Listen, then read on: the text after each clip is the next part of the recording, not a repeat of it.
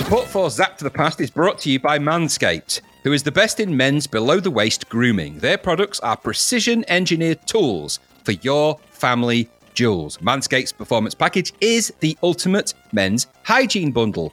Join over 4 million satisfied men worldwide who can trust Manscaped with this exclusive offer for you.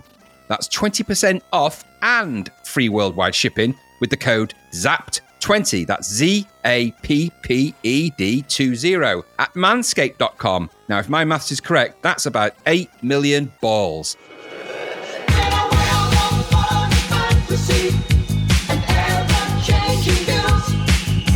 Hello,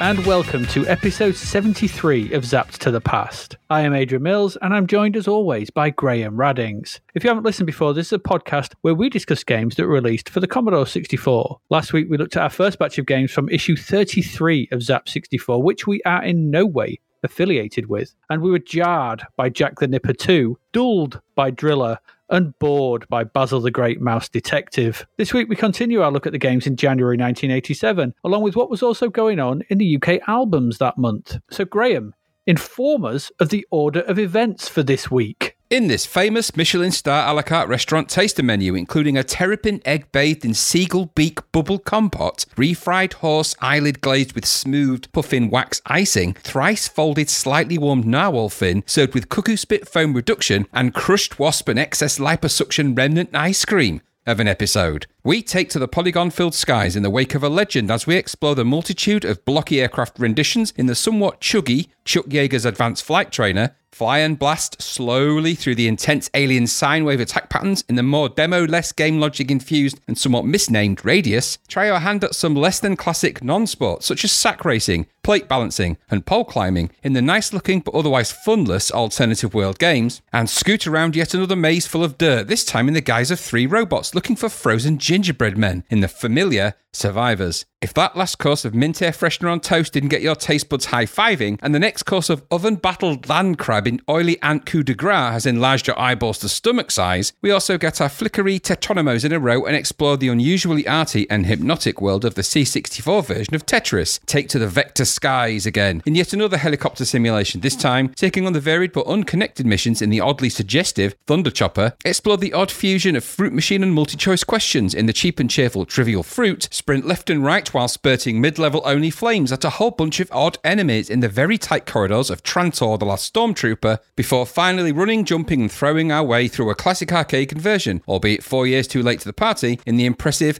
Track and Field. Another mixed bag of titles. 1988 has started out reasonably well, though I'm still seeing some fork in the eye, one frame per second dullness. Bah! Away with you, demon. Nice. Okay, that's games. That's some games to look at. It was a problematic week. We found it was a problematic week. I think there's It something to do with the heat. Something was going wrong. There was Lots, lots, of, of heat. Lots of heat this week. Um, Too it much- was too much hot. heat. It was very Yes, it hot was. this week, wasn't it? It hit about 45 degrees in my office. I'm like, uh, that's that's quite warm. That my uh, computer started to fail. Oh, good Um, it lord! went. fu- It, it started. To, I know it was. Start, it felt like an. It felt like watching Tron. It was all getting a bit derezzed in my office. So oh no! Should have given it an orange, and it could have sucked the orange in and taken the juice out of it and cooled it down. here goes nothing. Here goes something, or whatever it is he says. Yeah, Whatever film. gibberish he says, yeah. Yes. Yes. Um, but yeah, it's been very hot this week, so I think that has either affected something because we had trouble getting some of these games to work for both of us. So we'll do the best Yep. we can. We had it is what it is. Um, but there you go. So yeah, it's been hot, but there you go. I'm still being haunted by my pigeon. That's still cooing away. The heat didn't it's get rid of it. still out there, is it? It's still out there singing Robert Palmer at me. Told you what to do. Get a great big fist-sized rock and smash it to pieces. It's on the roof. I It's feel not, if yeah, I tried to climb up on neighbor the friendly, roof, but no, if I tried to climb up on the roof, then I feel I've got death awaiting. You don't need to climb up there. You know, you don't need point blank. You've got to, you know, just aim with a rock. I mean, it's not hard. Just hit, hit the hit the nest. There's no That's the end of nest, that. Just a, just a pigeon. I don't think Uh, pigeons well, have nests. maybe a, maybe a high velocity BB Maybe gun might do the trick, I'm not killing the pigeon just for singing Robert Palmer. f- It's a free flamethrower. world. what? Well, if it, if it was Trantor style, it was anything below knee height. I wouldn't be able to hit it. Um, but we'll come to. Keep on cooing in the free world. flamethrower. Not anymore. You're not. uh, do it. Uh, Not on my we'll watch. to- oh, no, not on a watch. Oh god. Anyway, um, we've done the cover. Should we just get into some games and just get get on Let's with this? Let's do this? Let's do this. Let's do thing. this. Let's get into the first one then.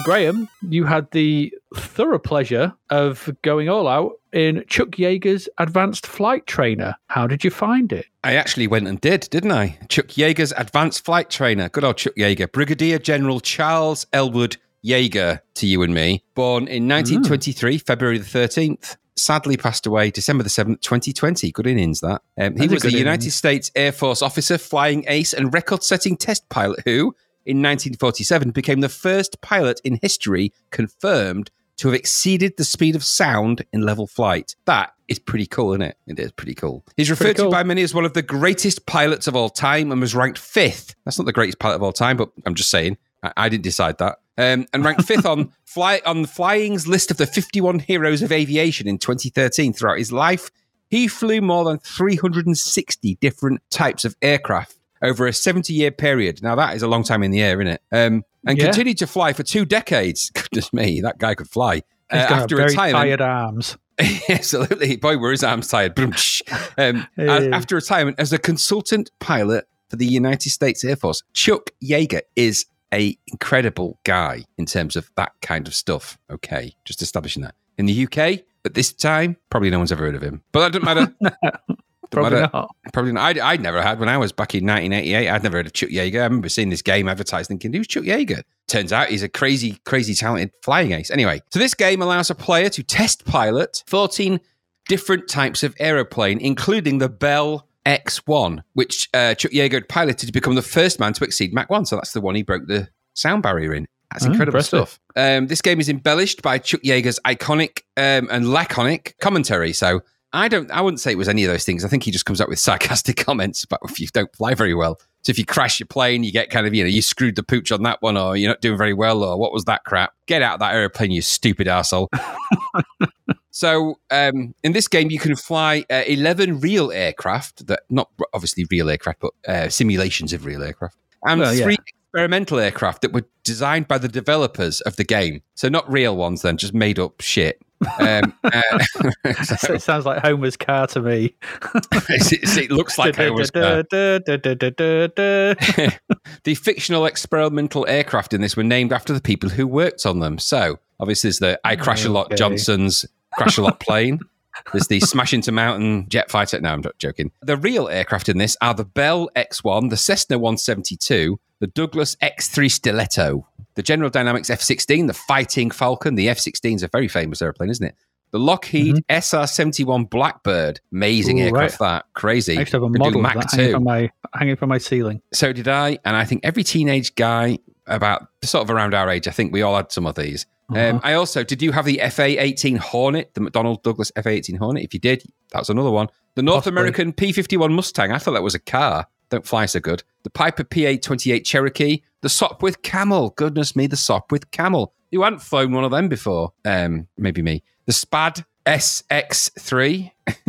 Spad. The, the SPAD, the SPAD, the SPAD, and these good old SPAD, Okay. SPAD, the flying SPAD, and uh, the Supermarine Spitfire, of course, the Spitfire, the amazing, legendary Spitfire, and the experimental aircraft. These aren't named as excitingly as those. The Grace Industries XPG 12 Samurai, okay. The Hillman Limited XRH4 Mad Dog, mm. that sounds and like the a Learner, car. and it does, and the Lerner Aeronautics XNL 16 Instigator, okay. that sounds like something else. So this game is a simulate a flight simulation game in 3D, um, or filled 3D ish, and you can either pl- you know fly any of those real aircraft in sort of ways, or you can fly the experimental ones. It's presented in extendo load. what I call extendo load, which is where it's all disk based, so it takes forever to do anything. It seems to take ages to load stuff in this. Yeah. Um, so it takes a good while from putting the disk in and saying load, typing in load, you know, uh, whatever it is, and going from that to sort of, you know, the, the image of Chuck Yeager that appears, which I admittedly is okay. The graphics of that loading screen are quite good. Although I thought it looked more like George Peppard in the A Team, really, than Chuck Yeager, but okay. Did he have a plan? Um, he had a cigar, and he, you know, his things always come together, don't they? Anyway, yeah. so once you get past that, you start with your options, which are intro flight, test flight, airplane racing, formation flying, and flight instruction. So those are the uh, options to control the things in this game. Intro flight is just a demo, which you can watch. Now that had me full for a while, that because I thought that might be your first attempt at flying. It just started in your head. Turns out it's not. You're just watching some somebody fly the plane. It took a while for me to figure that out because I was controlling it, going, "You're not going the way I want." Stupid, oh, yeah, stupid me. Uh, but it gives a good taste of how this game runs, which is slowly and jerkily. So get used to that. Uh, in mm-hmm. test flight mode, you can pretty much chop and change between aircraft. So all there's 16 scenarios, and by pressing the Commodore key, it brings up a menu which you can then alter to change into different airplanes out of all the airplanes you can fly. So you can try different ones and fly around in them. Exciting, that. Mm. What you'll quickly realize is that they're different shapes flying over a depressingly slow landscape of nothing. But we'll come to that.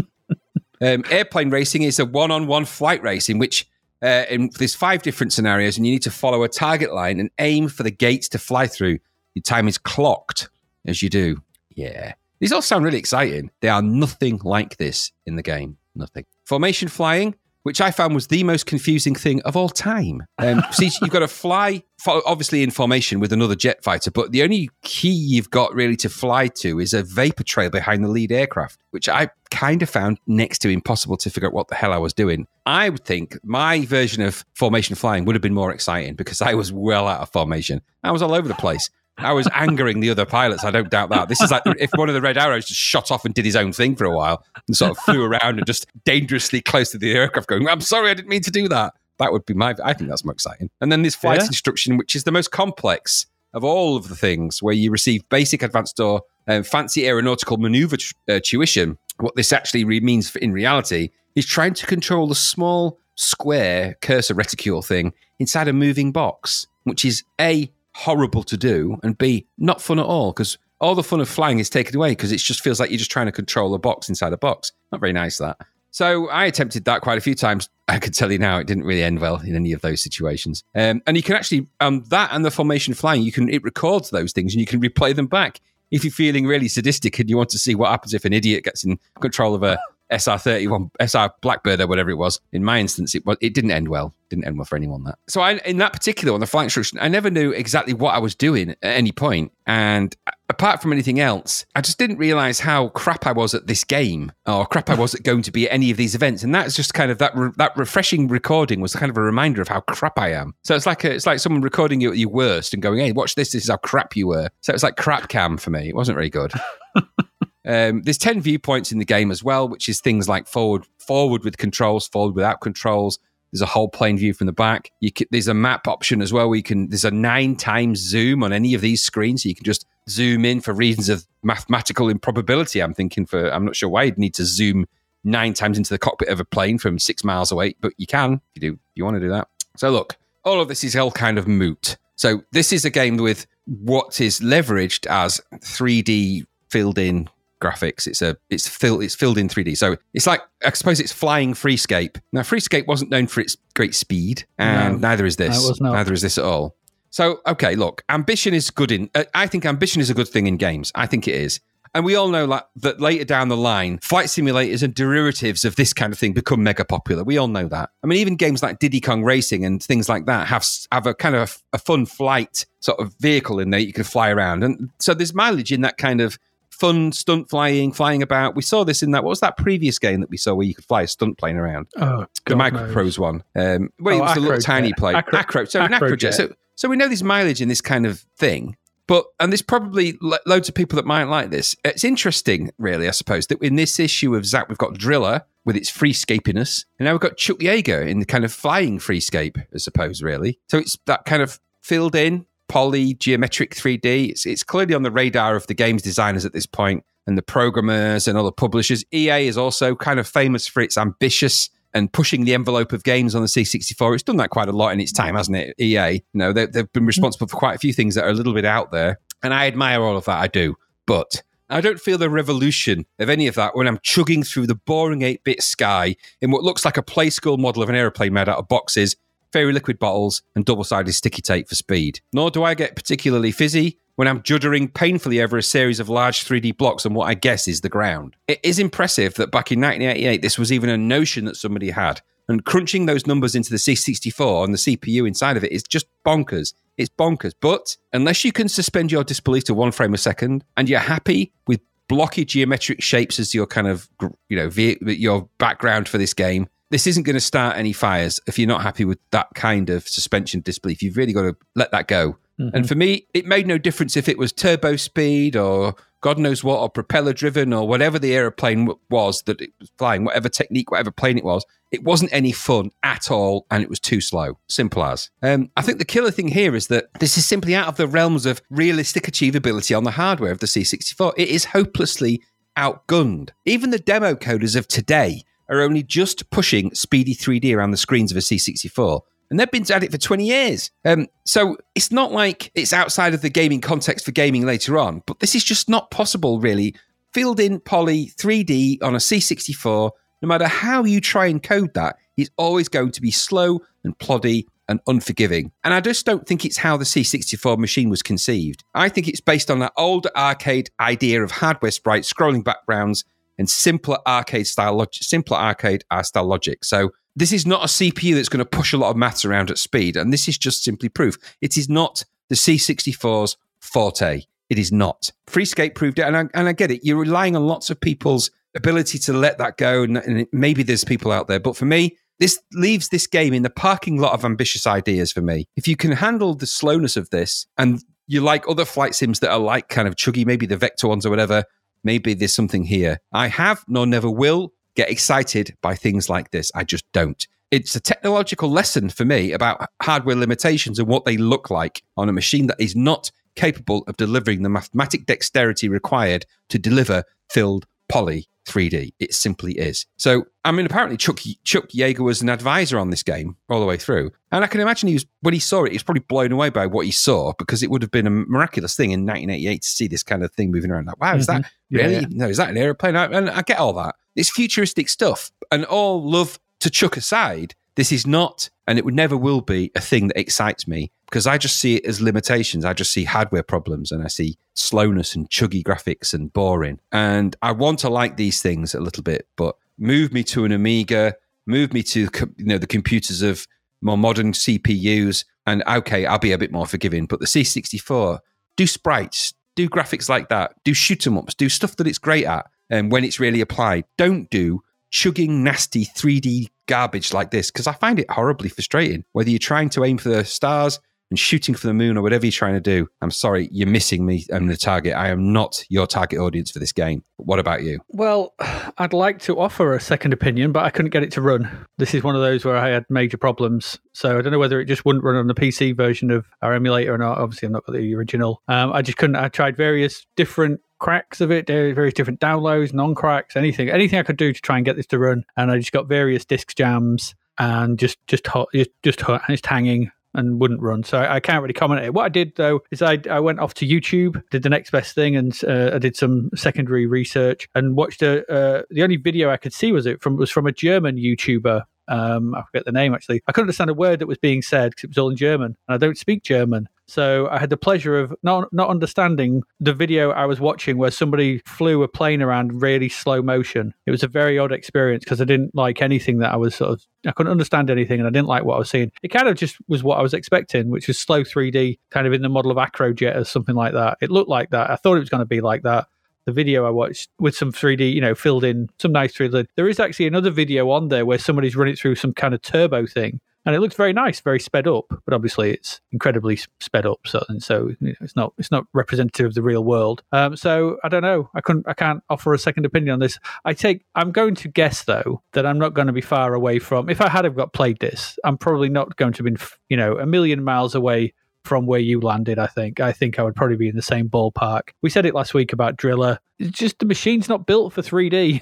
it's not. Stop nope, doing it's it. it's slow, especially filled in 3D. You can barely do lines. Um, Uh, So- uh, it's just it's it's I think it's now becoming it's almost like they really want the machine to be able to do things that it can't do because the Amiga and the things are out there. Just do this on the Amiga then. Don't torture Yeah. people on the C64 with this nonsense. Just do, go and do it on an Amiga which does have the CPU power and the graphic power and everything to really push these polygons around. C64 is not for that. It's just not. No, it's not. You know, there are good things you can do with the C64. Filled in 3D graphics is not, especially when you're running all the AI routines and the controller stuff and everything else that has to all run in that very, very small window of opportunity to do anything. You know, it's not good because it You know just, you know, slow, slow response and everything. What? Is, is there anything more depressing than crashing an aeroplane in one frame per second? I find it, it's just bleak. It's like, do, do, do, death. And it's like, you know, just, it's not nice, is it? I mean, it's sounds not, like a film. not nice sounds like ever. something filmed by Wim Wenders or something like that, or yeah, it Jim is. Show. Or who's that guy who did a Hog Butgerite? He'd probably do it. Well, the thing is, you don't want to crash an aeroplane, right? If you're flying a test plane or whatever.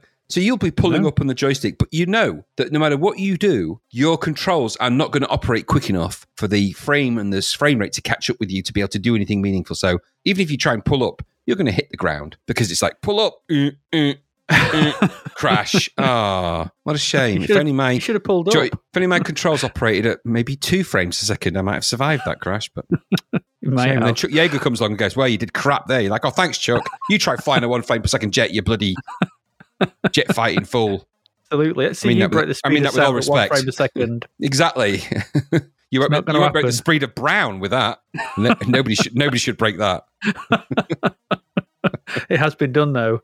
Uh, it was a hor- it was a horrible thing. People people felt the shockwave three miles away. It's a terrifying thought. Don't split the Brown and don't uh, try and break the speed of Brown. Um, but uh, that's a debate for another day. Yeah, isn't that an album by Bread Don't split the Brown. yeah, or Speed of Brown?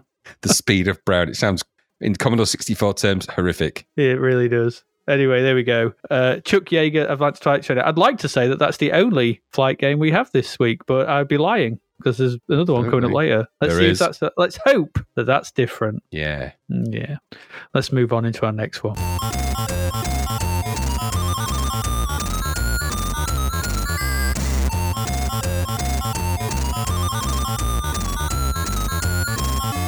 Budget land we're in. Budget shooter. This is Radius. Two quid. Yeah, it's a budget shooter. There you go. Next. Okay. On we go. anyway, according to the back of the box, you're a good pilot. Some say the best, but no one's ever crossed the radius and lived to talk about it. So you need to take the controls in this fast, all action, multi level shoot 'em up. That's the back of the box. They love this Ooh. hyperbole, don't they, on the back of the box? It's always gets you do. by it, I suppose. Anyway, this was coded by Mick and Ian Jones uh, and had visuals from Robert Whittaker and Mike Barham. Mike Barham went on to work on a lot of the modern Lego games, being a designer on Lego City Undercover. It's okay by me. Uh, That game's Good great. egg. Yeah, absolutely. Best GTA game there is. Um, It is. Anyway, it's a budget shooter, this, and that budget has not stretched to some kind of speed module for the ship you have to control. There's only so much they could pro- there's only so much they had to spend money on, and they went, "Well, it moves. Can we put a bit more speed in it?" Nah, It no, fires really long bullets.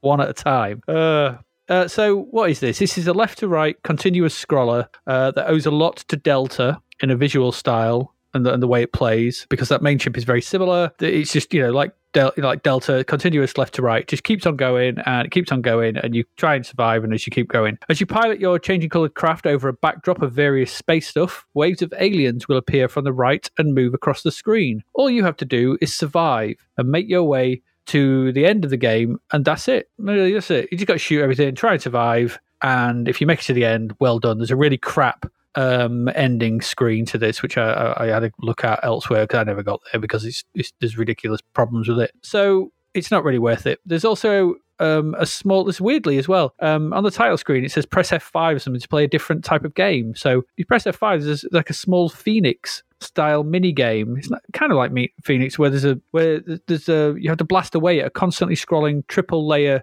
shield. So there's like three layers to shield, and they move uh, left to right. And as you fire it, bits drop out of it, and then fi- if you make it through the whole of the second layer and third layer, and you blast a hole through. Um, and there's a boss lurking behind it, and you have to shoot this boss four times through the gaps that you create. And then if you do that, it resets the shield and you repeat. I'm not quite sure what the whole point of this was. I did read somewhere that if you, I think in the review in Zap, that if you manage to beat one of the boss ships that turn up from now and again, it cuts to that game. So I don't know. I don't know how it works. Um, I didn't see it when I played it, so I just found it in that mini game bit. The problem is the shooter part of this is very barren and frustrating. There are no power ups or upgrades of any kind, and your base speed and ability to only have one bullet on screen at any one time feels like something that was intended to be upgraded but possibly got left out during development. It feels like you're at the base level. So when you start, like in something like Synapse or in Delta, you, quickly get upgraded. And it's like they, they thought, oh yeah, that's the point we're going to make this. So we'll code that, and then they forgot to code it. And, either someone wanted, no, it needs to go out. Yeah, we had done the upgrades, doesn't matter, just get it out. And that's what it, it feels unfinished. There are numerous backgrounds to get through, and there are even some very frustrating maze sections to try and navigate. But the problem is here the lack of reward and sense of progress, as you because you're just bothered by the aliens come along in these waves. These kind of we've got another um, shooter here where uh, the aliens are uh, living by sine waves. So we've got lots of sine wave um, enemies come floating on, usually way too fast for you to dodge or anything. So you usually end up dead. And because you can only shoot one bullet at a time, you can't really pepper the screen. This is the you know it's the um, opposite of a bullet hell shooter. This is a you know I don't know what you call it bullet anathema. There's only one bullet when it hits something, you can fire again. But if you don't shoot anything, you got to wait. You got to wait till it goes all the way across the other side of the screen before you can fire another one. Rubbish, because you just get killed by these waves of aliens in ran- and the waves are randomized as well, so you can't learn them. Oh, it's very annoying, and this gets very dull very quickly. Um, it's two quid. You got forty nine percent. Yeah, right. There's really no reason to play this now. It's a poor man's Nemesis and Delta, and I'm you know not just poor as if you could only afford two quid. It's poor as in you, you're not going to get any enjoyment out of this. You're really not, even for two quid. And even if you got that second game hidden in there, there's just no reason to endure this. If they'd have given you power ups and some rewards for the players, could have been okay. The visuals are quite nice. The backdrops are quite well drawn. The sprites are okay. I mean, the scrolling is quite smooth. Your ship is okay. So that, that that side of it, the visual side of it, for a budget game, it's all right. It's not too bad. There's lots of different backdrops and things like that. Um, and the sound is a concoction of really loud space shooter sounds um, that really burn into your brain after a while. That shooting sound is oh so loud and so persistent. so loud. Especially as the aliens get closer and you manage to fire a lot of it. It's like, it's, like, hey, it's awful. But there's no progression in what you do. There's no there's no feeling of accomplishment. There's no movement for you. And in, in this day and age, you know, by 1988, when we're playing shooters, we expect progression. We expect uh, power ups, upgrades, different weapons, different ships, something you, you know to problem here. And also, just as a final note, shouldn't this be called diameter? Because it says uh, nobody's yes. crossed the radius. Because radius is only halfway across. It's no surprise no one has crossed it before. They're all stuck in the middle. Uh, so I, you know, yes, absolutely. Ideally, this should be called diameter, not radius. I know it's a, a math, you know, it's a circular maths joke, but it bugged me. I was like, no one can cross a radius. Well, you can, but then you just, what do you do? You haven't gone out the other side. Stupid. No, no. and no. you know, you you can't work out the circumference. Circumference. Well, you can, you can, you can, can't you? Two hour pie or whatever it is. Anyway, this isn't very good. This is a bog standard shooter that's main problem is you're just too slow to deal with anything that coming towards you. We've seen this in loads of these shooters where you're just not you're not powered enough, you're not fast enough, you're not you're not you don't feel it, it, it, feels more like a dodge 'em up rather than a shooter because you end up just trying to dodge the aliens because you can't shoot them fast enough. Bah i had no time for this after playing it for a bit. I didn't like this. And you know sunday afternoon this would have not got very long on as far as i'm concerned. I didn't like radius. What about you? No no no no no no no no um interesting though. This is from the demo team wasn't it of ian and mick? So oh, is that uh, who made it? Is it? Yeah, I remember them from their Triad demo days. Um, it, it, so yeah, well, that's what I mean. Graphics and everything and scrolling, all very nice. But we exactly. said about other demo coders. Yeah, exactly. I mean, you know, I remember them from their demo Bogman, which was actually a sort of a dancing guy on a toilet door, which was kind of cool. And there's right. some of the demos were crazy good techniques that they showed off. But what a mad thing this is! I didn't last long. As you rightly point out, you don't last long in this, do you? Because you can't actually shoot anything quick, quick enough or avoid anything quick enough. So you're either going to die by being hit from the constant enemy waves and sine waves that come and sort of get in your way, and your bullets. Well, even if you if you do shoot them, the noise is going to drill into your soul after a while. yes, so yeah, loud, really so so blooming loud. loud. But you don't emit bullets quick enough, so you you no. no you've got no chance in this with no upgrades, nothing else. You've got no chance. So I'm not quite sure. Add to that the loud sound effects, and they're so loud. The graphics, like you say, the graphics and the coding techniques, all good here. And even that weird kind of MCP Tron slash breakout inspired mini game thing. It was like Oh, Phoenix, wasn't it? Yeah, but it, it just all felt to me like it was a load of code samples smashed together into an idea that didn't work. Yeah. And that big, big scrolly text that goes across when you prepare to start, and what have you. it's all demo coding. Well, it's, it's basically a demo with a little bit of game inside of it that doesn't make any sense to be there. So the big loud wah sound, the big scrolly thing with all the colours and the waviness and everything else. This Yeah. a demo is not a game, and this kind of proved it, didn't it? Um, now they are very good coders, Ian and Mick. There's no doubt about that, but this isn't their finest hour. So it got 49. percent I think that's a bit generous for what I played, but um, there you go. Yeah. Nothing, I've not got nothing else to add to it because there's nothing more to it. They did they did better demos than they did this game. I'll tell you that much. And you can go on the CSDB and find them also. Go do that instead because it's much more fun to watch their demos than play that game. Yeah. There you go. Radius. Away with it. Let's move along. We've got a couple more before we get to a break. So let's move along into our next one.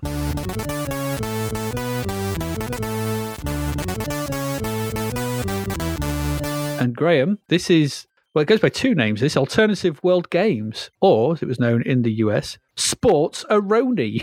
That's don't know why. stupid name. I don't know why it came out by under Epyx as well, didn't it? There you go. There you go. I'm guessing because it had the World Games name in it, there's some controversy around that. I don't know, and I don't care. Maybe This is from Gremlin, the Gremlin graphics team. This is an unusual combination of people here. So you've got Gayula Hodi, Attila Korazansky, uh, Gabor Pyongyor, and Antal Zalani, or Zolnai, sorry, are the coders. The graphics are by Janos Zana and Attila Horvath. And the music's by good old Ben, Benny Daglish. Oh, Ben there. so I'm guessing this has been outsourced to some different area of Gremlin graphics anyway. well, it's the people that did um, water polo. Right, okay. It's a humorous parody of kind of World Games, all right, if you didn't get that from the title. But World Games was kind of already humorous, so not sure, sure where they were going with that. And here you've got a different range of events to go out. Humorous, hilarious events, such as sack race, where you've got to do a sack race and avoid the manhole covers and the dog, which you can't avoid because the dog's sent from hell itself. Um, the pile of plates, where you've got to sort of balance a, a stack of plates, boot throwing, river jump, pole climbing, run up the wall. Good old run up the wall. You remember that run up the wall game? We played that those, didn't we? Pillow fight, Oh, pogo stick. Good old pogo stick. Uncontrollable, annoying pogo stick. And then at the end of all of that, if you make it through that and can be bothered, you'll get an award ceremony for however you did in those events. So you start this off by entering your name, you choose your country. I actually quite like that selection phase. You got like this parrot that sort of you choose, you type in your name, and then you can choose the country where you get this little flag, and the parrot pulls out a sort of record, puts on a record player, and you get played a version of the national anthem. Only it's not the national anthems. That's the joke. They're kind of versions of tunes that are sort of associated with that country. So for, for France, you get the Can Can, and for UK, you get um, uh, Land of Hope and Glory, things like that. So ah, a little bit of humour. Hilarious that. And the parrot does a little dance and everything. Yeah, then load times occur and it's like kind of loading. and sort of, so then you- the world stopped spinning, and the glaciers came down from the north. exactly. and they stopped coming and the people started coming. The And there was fish and plankton. plankton and sea greens. Anyway, so once you've got through that, you go to the I like to call it the Confusatron because here you choose the events you want to play Oh, via so pro- so weird. It's like it took me ages to work out what was going on. by process of up and down VHS mini recorder graphic. Who who doesn't choose things like that? That's the way you choose things. Never mind just bringing up the ones, clicking the button and highlighting a circle around the ones you want to play in kind of red or yellow or something like would indicate preference. No, Yes. here you have to press up and down with the joystick to choose the number. Press the fire button, which makes it d- display on one of the mini screens, and work your way across doing that. And then, you, then once you've decided that, choosing whether you're going to compete uh, or whether you're going to practice. Um, and when you do that, you've set your sort of rules in stone. Remember, you can play multiple player in this. You, you can you choose your multiple players in the screen before that. So if you press enter, type in your name, press enter, choose your country, you then get option to do it again. If you press enter at that point, it's one player. If you choose another one, you can add another player. So so you get through that, and obviously the dancing parrot. And that's as stupid as it sounds. Then you get to the VHS Selectatron, um, and you choose the events that you're going to participate in. I chose all of them stupidly because not all of them actually worked every time. Then you set about competing in said events. Now they all control differently, and I'm actually not going to bore you with the different control mechanisms. I the ones that I engaged with the most were sack race because that's the one that seemed to work I tried this repeatedly in different ways. The original version of alternative world games that we had didn't quite work, so I tried the other one, which was called what was it? Sports-A-Roni. Sports Aroni. Basically the same thing with some of the same problems. The sack race worked. I started the sack race, and you basically have to kind of control a, a jumping person in a sack um, across, the, going left to right, with a dog chasing you. I think, although the dog wouldn't leave me alone and just kept tripping me up, and I couldn't win the race. Mm-hmm. And you have to avoid the puddles by going up and down and sort of jumping, hopping in the front. If you fall over, you've got to sort of pick yourself up. And that's kind of the way of it. Now, the games all control slightly differently. And I think the ones I played later, which was I got a, a, a shot at the plates game, although it didn't work for very long. Pillow fight I played, and I think pole climbing and run the wall. So I played most of them. They all control differently. They're not intuitive, what you call intuitive control mechanisms. No. So none of them controlled the way I would have expected to. And this is one of the great strengths of real Epyx games. Now, when I say real Epyx games, I'm going all the way up to Summer Games 2, and I'm including some of the events from obviously from Winter Games and some from World Games. But we all know that this one, although it's got World Games at the top, the events they've chosen and that style of events are leaning more towards the California Games style idea of Epyx. Now, that for me is a little bit of a problem, which I'll sort of come back to. But the moment we're presented with these games now, from a presentation point of view, the graphics actually are pretty good in this game. They're quite nice, they're quite nicely realized, they're quite colorful, and the mm-hmm. animations are quite funny. And there is a nice sort of funniness to them, and the way you control them. And they, they are the mini games, such as they are mini games, are quite good. But none of them control as you'd expect. They all get alarmingly difficulty spikes for no reason whatsoever the sack race is hard because the dog keeps tripping you up, not because you're not good at sack racing. And that's that stupid logic like that that does my head in about all of these events. There's a reason to dislike every single one of these events, whether it's the controls, whether it's something stupid that happened, whether it's just the way that it kind of plays out. There's something wrong with each of them. The key thing that's wrong with them is that none of them are actual events of a thing. This is something we picked up on in California games that really for these kind of multi event things to work like this, they need to be part of an event, I think. So they need to be part of a thing. So Summer Games 2 works really well because it's kind of a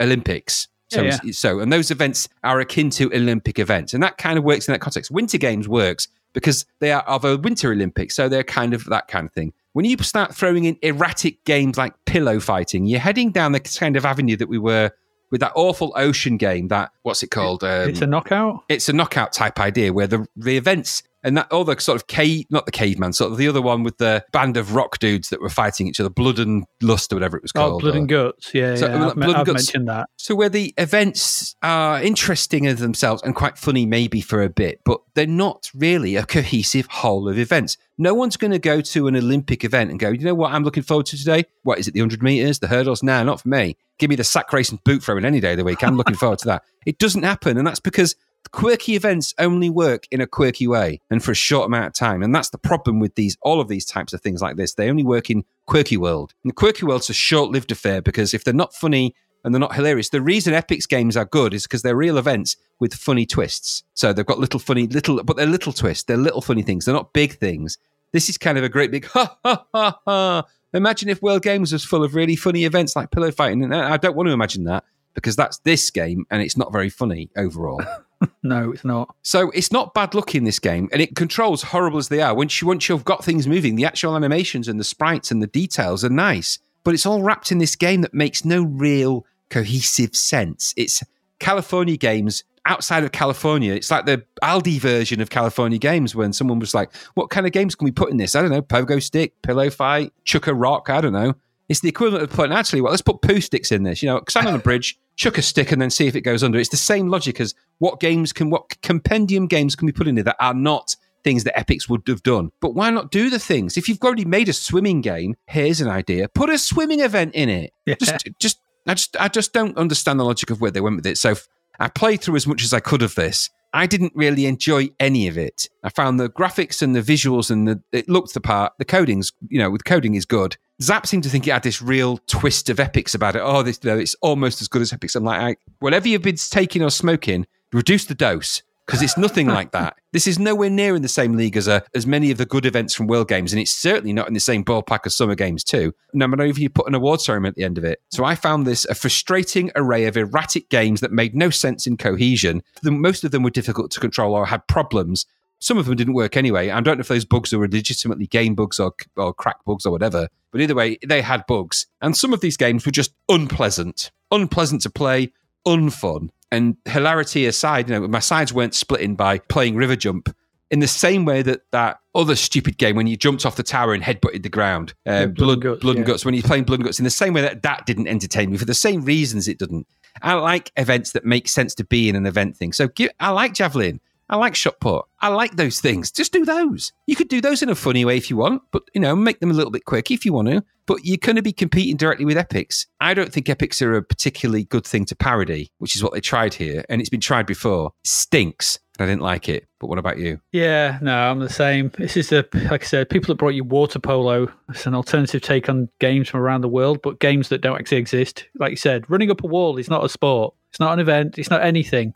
it's just not. It's not anything. It's just not. No, it's not any good. No, and like you, I found this a pain to get working. I didn't know whether it was the emulator or whatever, but it's very buggy. It keeps failing. I had to try different versions. The ones I got running, I got the sack race. I played that a bit, but like you said, it's annoying. Um, it should have been, you know, nice and easy, like the rowing in summer games too. Yeah. Left and right, left and right, get it bounced. And if you slow down, just slow down. Not constantly falling over and being bothered by a dog. That's just becomes frustratingly Oh, that annoying very quickly.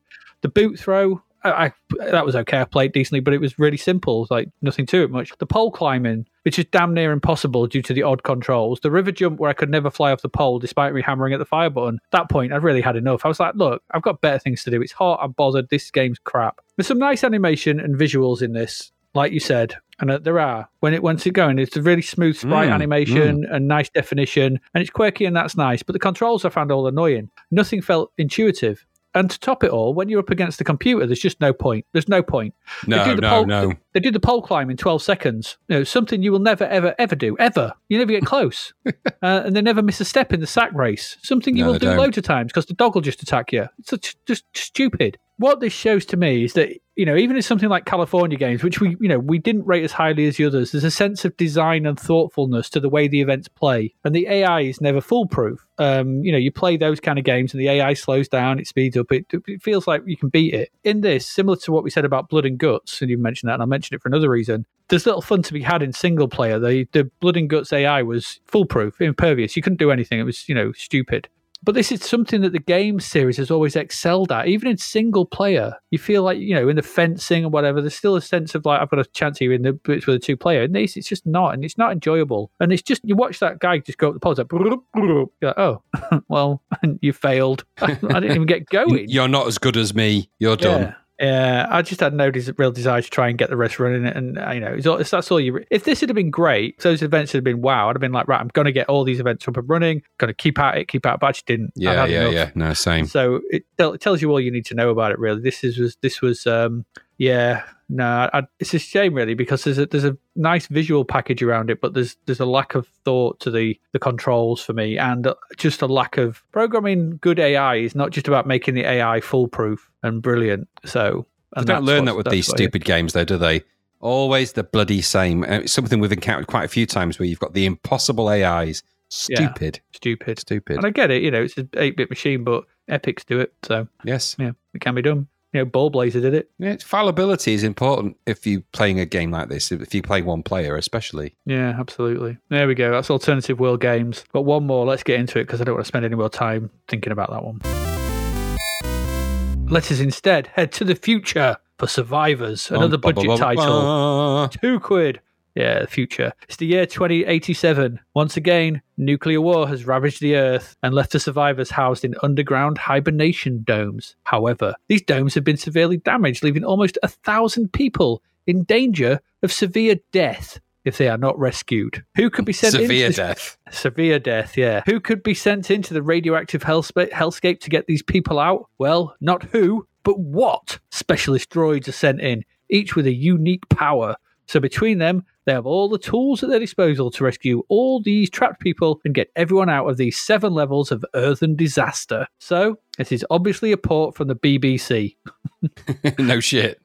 yeah, as it looks very much like Repton and all those other maze games that haunted that machine. I couldn't find who did this version. It's quite. This is on quite a lot of machines actually. It seems to get ported all, all over the place, even like an MSX version. MobyGames lists Glyn Carey as doing the Spectrum and MSX versions, so I'm just going to assume he did them all. Like, because Yeah, I maybe. couldn't, I couldn't find mention of any others. Uh, there was no credits for anything else. So, Glyn Carey, you have been credited with doing the C64 version of Survivors. Well done. If you didn't, well done. Anyway, in this game, you control the three droids with the joystick, moving them left, right, up, and down. It's a maze game. It looks like Repton and Boulder Dash zoomed in. It's that. does. So up, down, left, right, that sort of thing. You can flick between the droids by pressing the fire button or the buttons one, two, and three to choose them. So you've got these three droids and they've got different abilities. Droid one can dig through earth or dirt, and this is very important because the underground domes are chock full of dirt, and this must be cleared to allow the other two droids to move around. So think you're, you know, getting rid of the earth in Boulder Dash and stuff like that. Once you've chewed through it, it's black, and the other things, you know, it's just empty. Droid two can teleport survivors out of the rubble. So you need to get Droid two. Droid two is the most important one, really, because that's the one that rescues the survivors. The other two is the ones that get stuff out of the way. Droid three can push single boulders around to clear the way or trap enemies. So what we have here is is Boulder Dash, but where each of the abilities has been separated out into a different droid. So whereas Rockford could chew through dirt, pick up diamonds, go into stuff, and push boulders, that's been ripped apart and put into three different droids, and so it's made into a little bit more puzzly, should we say? The view is more zoomed in than Boulder Dash. Uh, it's more akin to Repton. It's quite zoomed in. Uh, which means your view of the maze you have to navigate is obfuscated by the small viewing window. So you can't see much of the maze around you. And it's quite big. It scrolls around. It's quite big. And you've got to sort of navigate your way around. So and it's easy to get stuck if you chew, chew out the wrong bit of earth and you get your wrong droids cu- caught behind somewhere and you, you know, that's what it is. So like Boulder Dash, there are enemies that patrol around.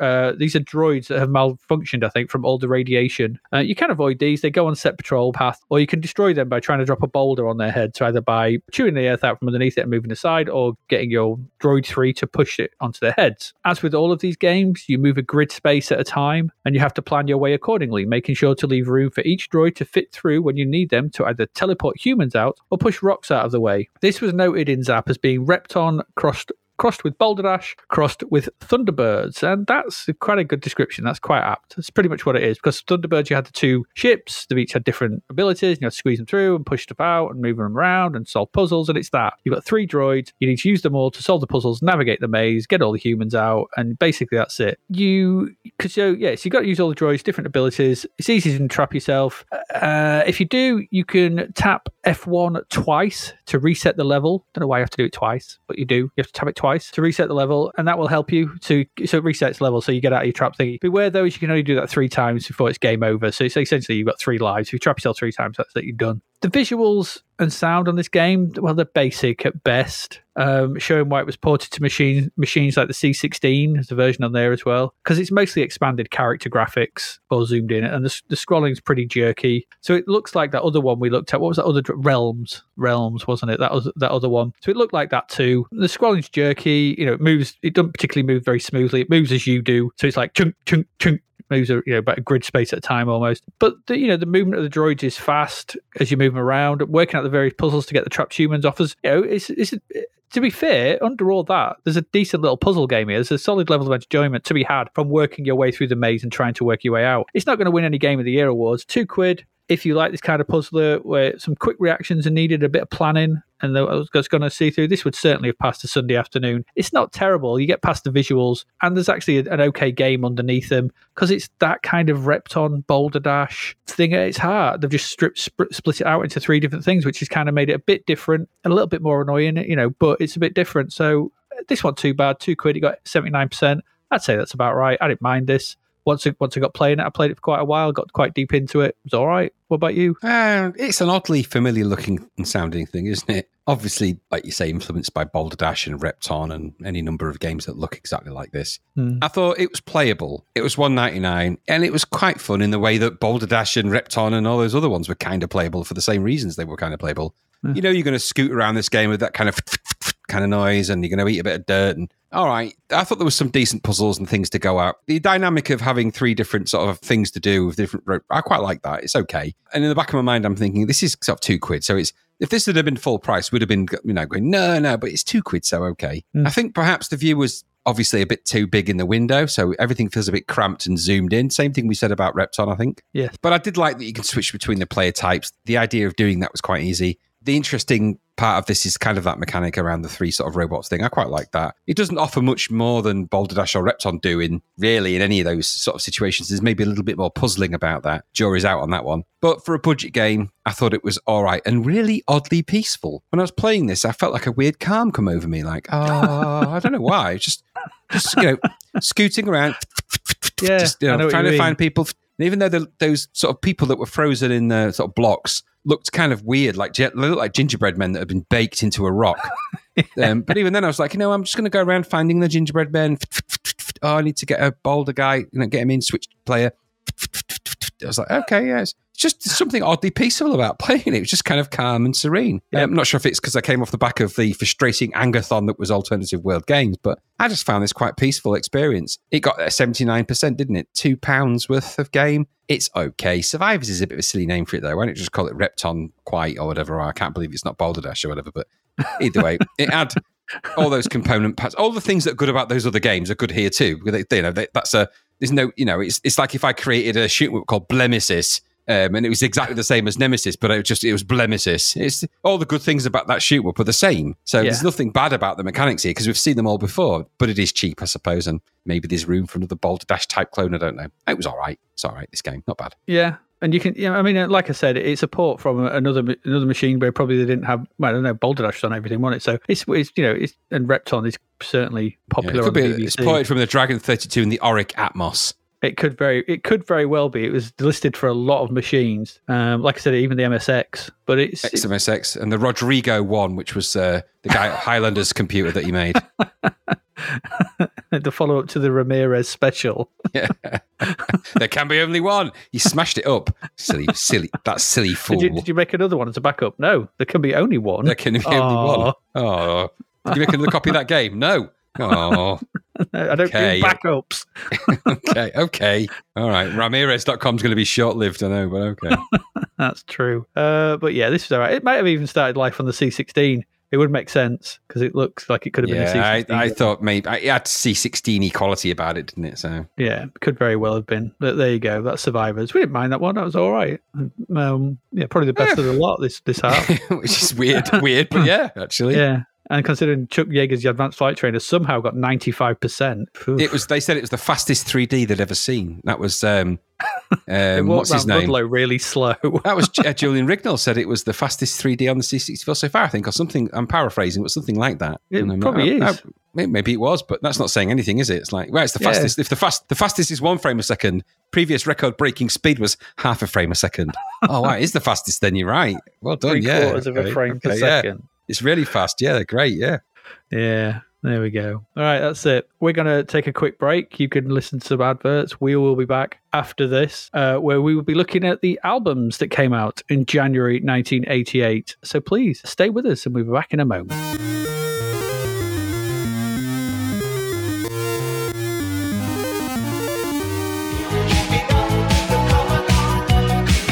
The novel Escape from the Commodore 64 by David Hearne is out now. Growing up in the 80s is a chore for Sarah, who feels misunderstood by her parents and badgered by Reese, her bothersome brother, who incessantly prattles on about his treasured computer games. When Reese tells her one of the games tried to pull him inside the computer, she laughs off his fanciful fib. She waggles the joystick to disprove his fairy tale and is pulled into the computer. Now trapped in games she'd never had any interest in playing, how can she possibly beat them? With the help of feisty Nell, another trapped player, can Sarah find her way back home, or is it game over? An evil madman, a hostile planet, bloodthirsty robots, a never ending throng of karate experts, and relentless digital soldiers will do their best to ensure Sarah never escapes. Available from Amazon and all good online retailers, find out if there's a way out of the beige bread bin of betrayal for Sarah in Escape from the Commodore 64.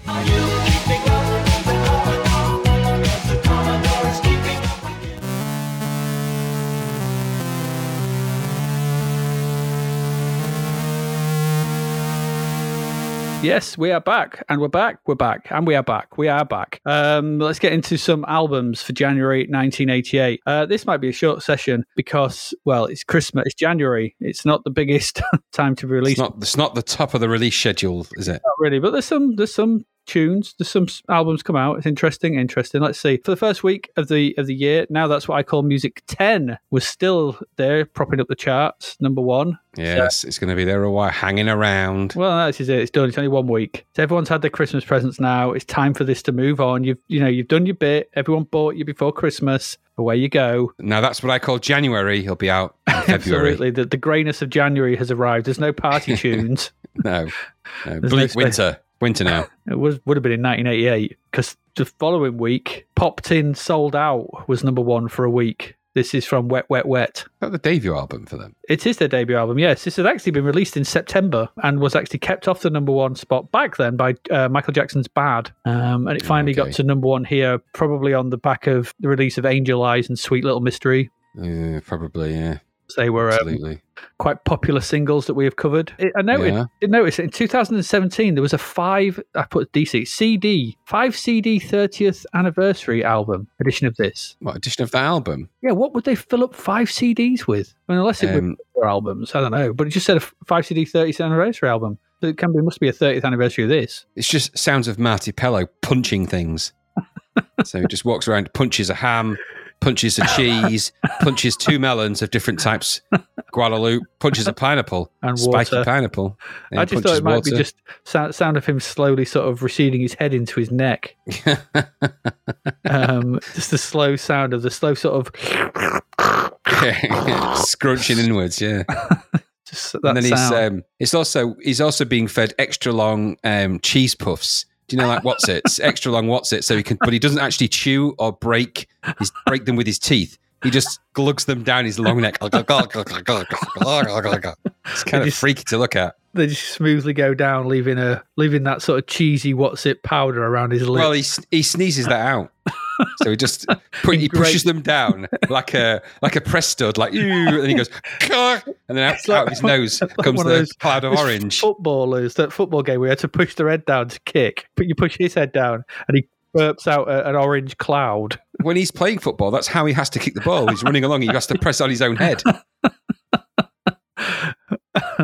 yeah, I can get, I can, I can dig that. Um, I've I've noted this is a horrible album full of demons with needles for eyes. Quite sure what I was thinking of when I wrote that, but yeah, that's uh, that's what I thought. I thought I read that on the back of the box, uh, but I'm not the sure. Guardian's review was a little bit more scathing than anyone thought. Absolutely, yeah. Wow, wow. Was- they they didn't like that. I didn't go down well at the dinner party that week.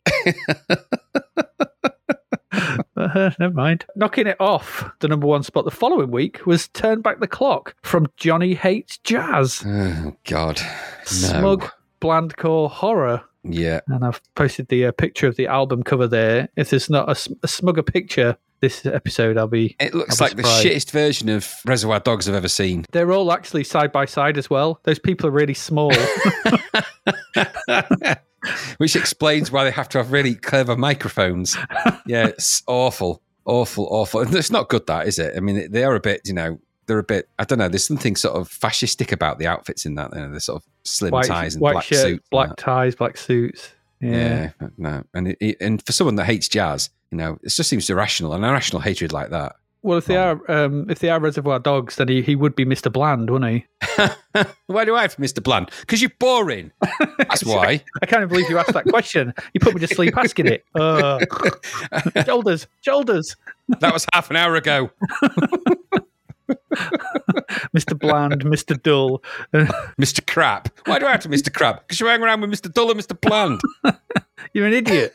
you're, you're all idiots. You all hate jazz for no reason. That's Yeah, just what- stupid. what have you got against stupid. jazz? I don't And know. who's Johnny? Yeah. It's nothing to do with that band. No, it's Stupid not. nonsense anyway. Um, I did know that Kim Wilde sang backing vocals on the title track this on Turn Back the Clock. She did, and that's because they kidnapped a cat and said, "Sing, or the cat gets pulped." So she sang, and they pulped the cat anyway. The devious jazz-hating crazies.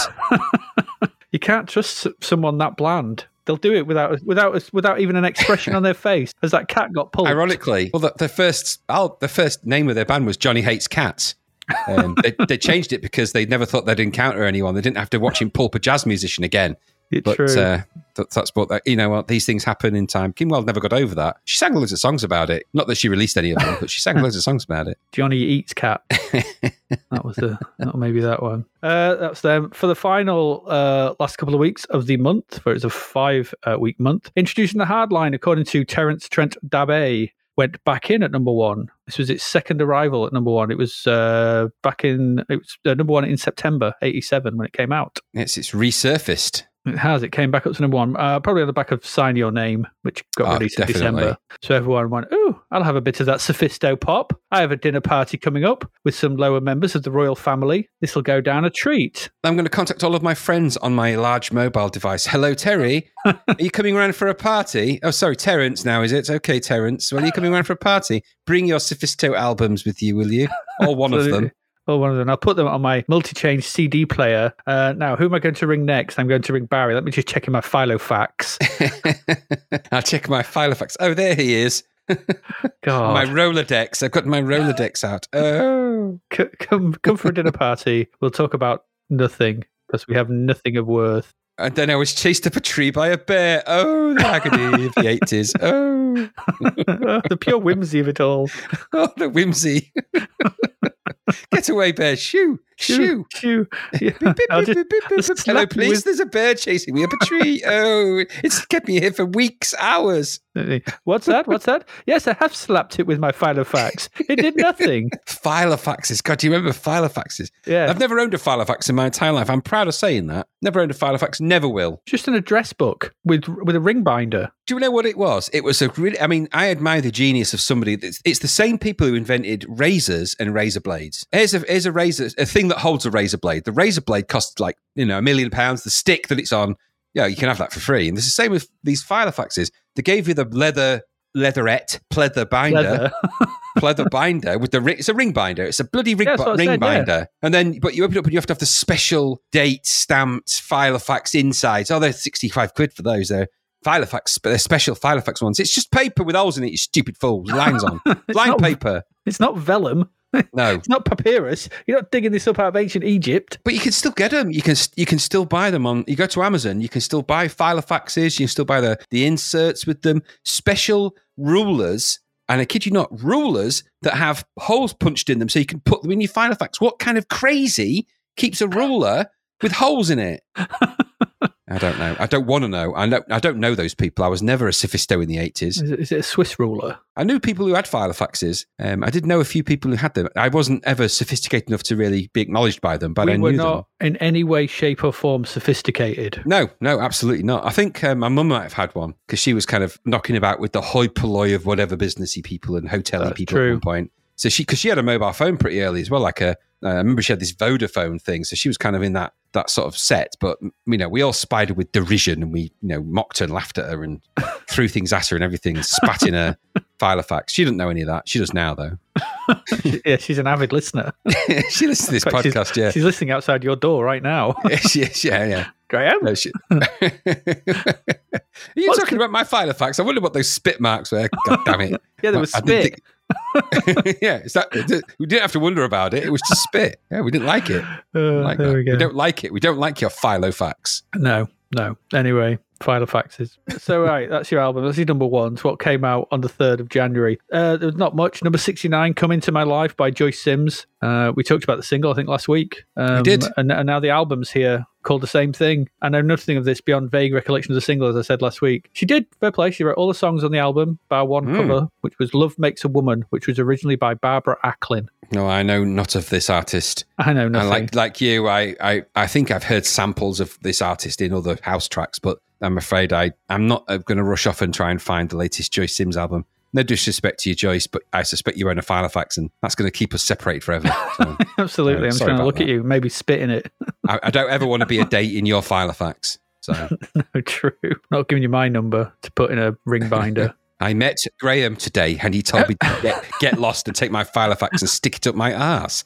How unpleasant! How rude! I must invite him to more parties. I'll write a song about him. Come into my life. Stick your Filofax up your bottom," said Graham. It's a winner. It's a real winner. It's going to be a hit if you could drop all that part about Filofaxes. You're in with it. Graham because it's quite Yeah. like Who is he and why? slightly scan- slightly uh, libelous. Um, Yes. 10th of January because that was the only album that came out the 3rd of January. In at number 63 was Cher with Cher. the Yeah, album. that's fair. That's fair for share. Fair for Share. Fair share. she, she doesn't like to share though. Share. no, She's very no. greedy. She eats all the crisps on her own, all the chocolate. There's no sharing with Cher. No, there isn't. That's the, that is her name. Is a is a is a total misnomer. It's I know not right. it, it, it's um, it's an insult. It's an insult to those that like you know. You go to the cinema with her, and she keeps all everything, everything to herself. There's no uh, handing out of the handing, handing out of the jelly babies. One of her powerful skills is that she can actually put her lips around the entire seal, her lips around a Pringles tube, and just the, the Pringles will lower into her mouth. She doesn't even chew, just and that's it. An running- entire tube of Pringles is done. There's already a running theme in this episode, in these albums, of you and pop stars gorging on crisps in one long suck. Yes. Well, even- it just it's coincidence that two people who can do that happen to be in the album chat that say, I don't make the rules. I'm just an observer of what happens. You know, I'm, I'm the observer of these things. It's just a skill that I know that Cher has. Yeah, she's very good with it. Anyway, um, the writing credits on this album, uh, I've noted, they're like an 80s who who who's who of classic rock writers. Oh my gosh. Desmond just? Child, Michael Bolton, Mark Mangold, John Bon Jovi, Richie Sambora, Diane Warren, Jon Lind, Mark Goldenberg. Wow. Mean, between them, it's just you, you look, especially I mean Desmond Child for one- for one thing, it's just ridiculous the amount of songs Oh, he's no, written. Crazy. But you know, Bolton, I mean Diane Warren, they've just written so many. So she's just surrounding herself. And there are also in on the wiki. I look- I was looking at this earlier. There are 99 people listed as having worked on this album in one way or another. Goodness me. What were they all doing? I don't know. I mean, that's crazy. 99. Is that usual for a big album to have 99 people? I thought like you'd have an engineer, someone to set up some of the equipment. That, that's There's not just- normal. There's just hundreds, well, hundreds. There's loads of musicians, loads of engineers, loads of mixers. Hmm. Crazy. This was a big album, very well produced, obviously. Well, a lot of people have involved. I mean, are they musicians on it? Bobby Maracas is one of them. And ironically, he plays the clarinet. So I don't know why he would be there.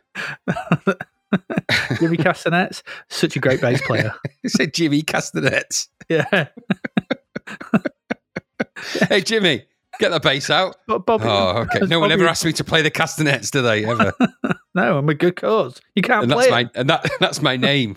You can't play him. It's just your name, you stupid fool. Absolutely. Go and join the other ninety-eight people in the line and get in that line. Yeah, there's a lot of people. Uh, there's also a track on this called Perfection uh, that features Darlene Tyler. Sorry, Darlene Tyler and Bonnie Tyler. I might have written her Ooh, name wrong. The Tylers. Um, the Tylers. I think I might have got Darlene Tyler wrong there. I can only assume that that, was, that song was gravelly, so I listened to it. Did you listen to it? I put Very there. gravelly. The- You've got to listen to it because the chorus is just it's just a Desmond Child chorus because he wrote it. Yeah, I did listen to it. Yeah, it's, it's yeah, that kind of horrible sort of Yeah. kind of guitar sound. Yeah, no, yeah, it's it's totally Desmond Child. No, he, he's the same guy that produced half of that Shocker album when it comes out. And Yeah, yeah, yeah he um, did, he's done so many, so many we will have the power. no, no. Horace Pinker says no. Bloody Horace Pinker. Just remember that that album's also got Dangerous Toys on it, I know, I know. I'm not, I'm not doing it. I'm not doing it. I'm not going there. and remember it's got that different breed track on it as well. He sees himself apart from you and I.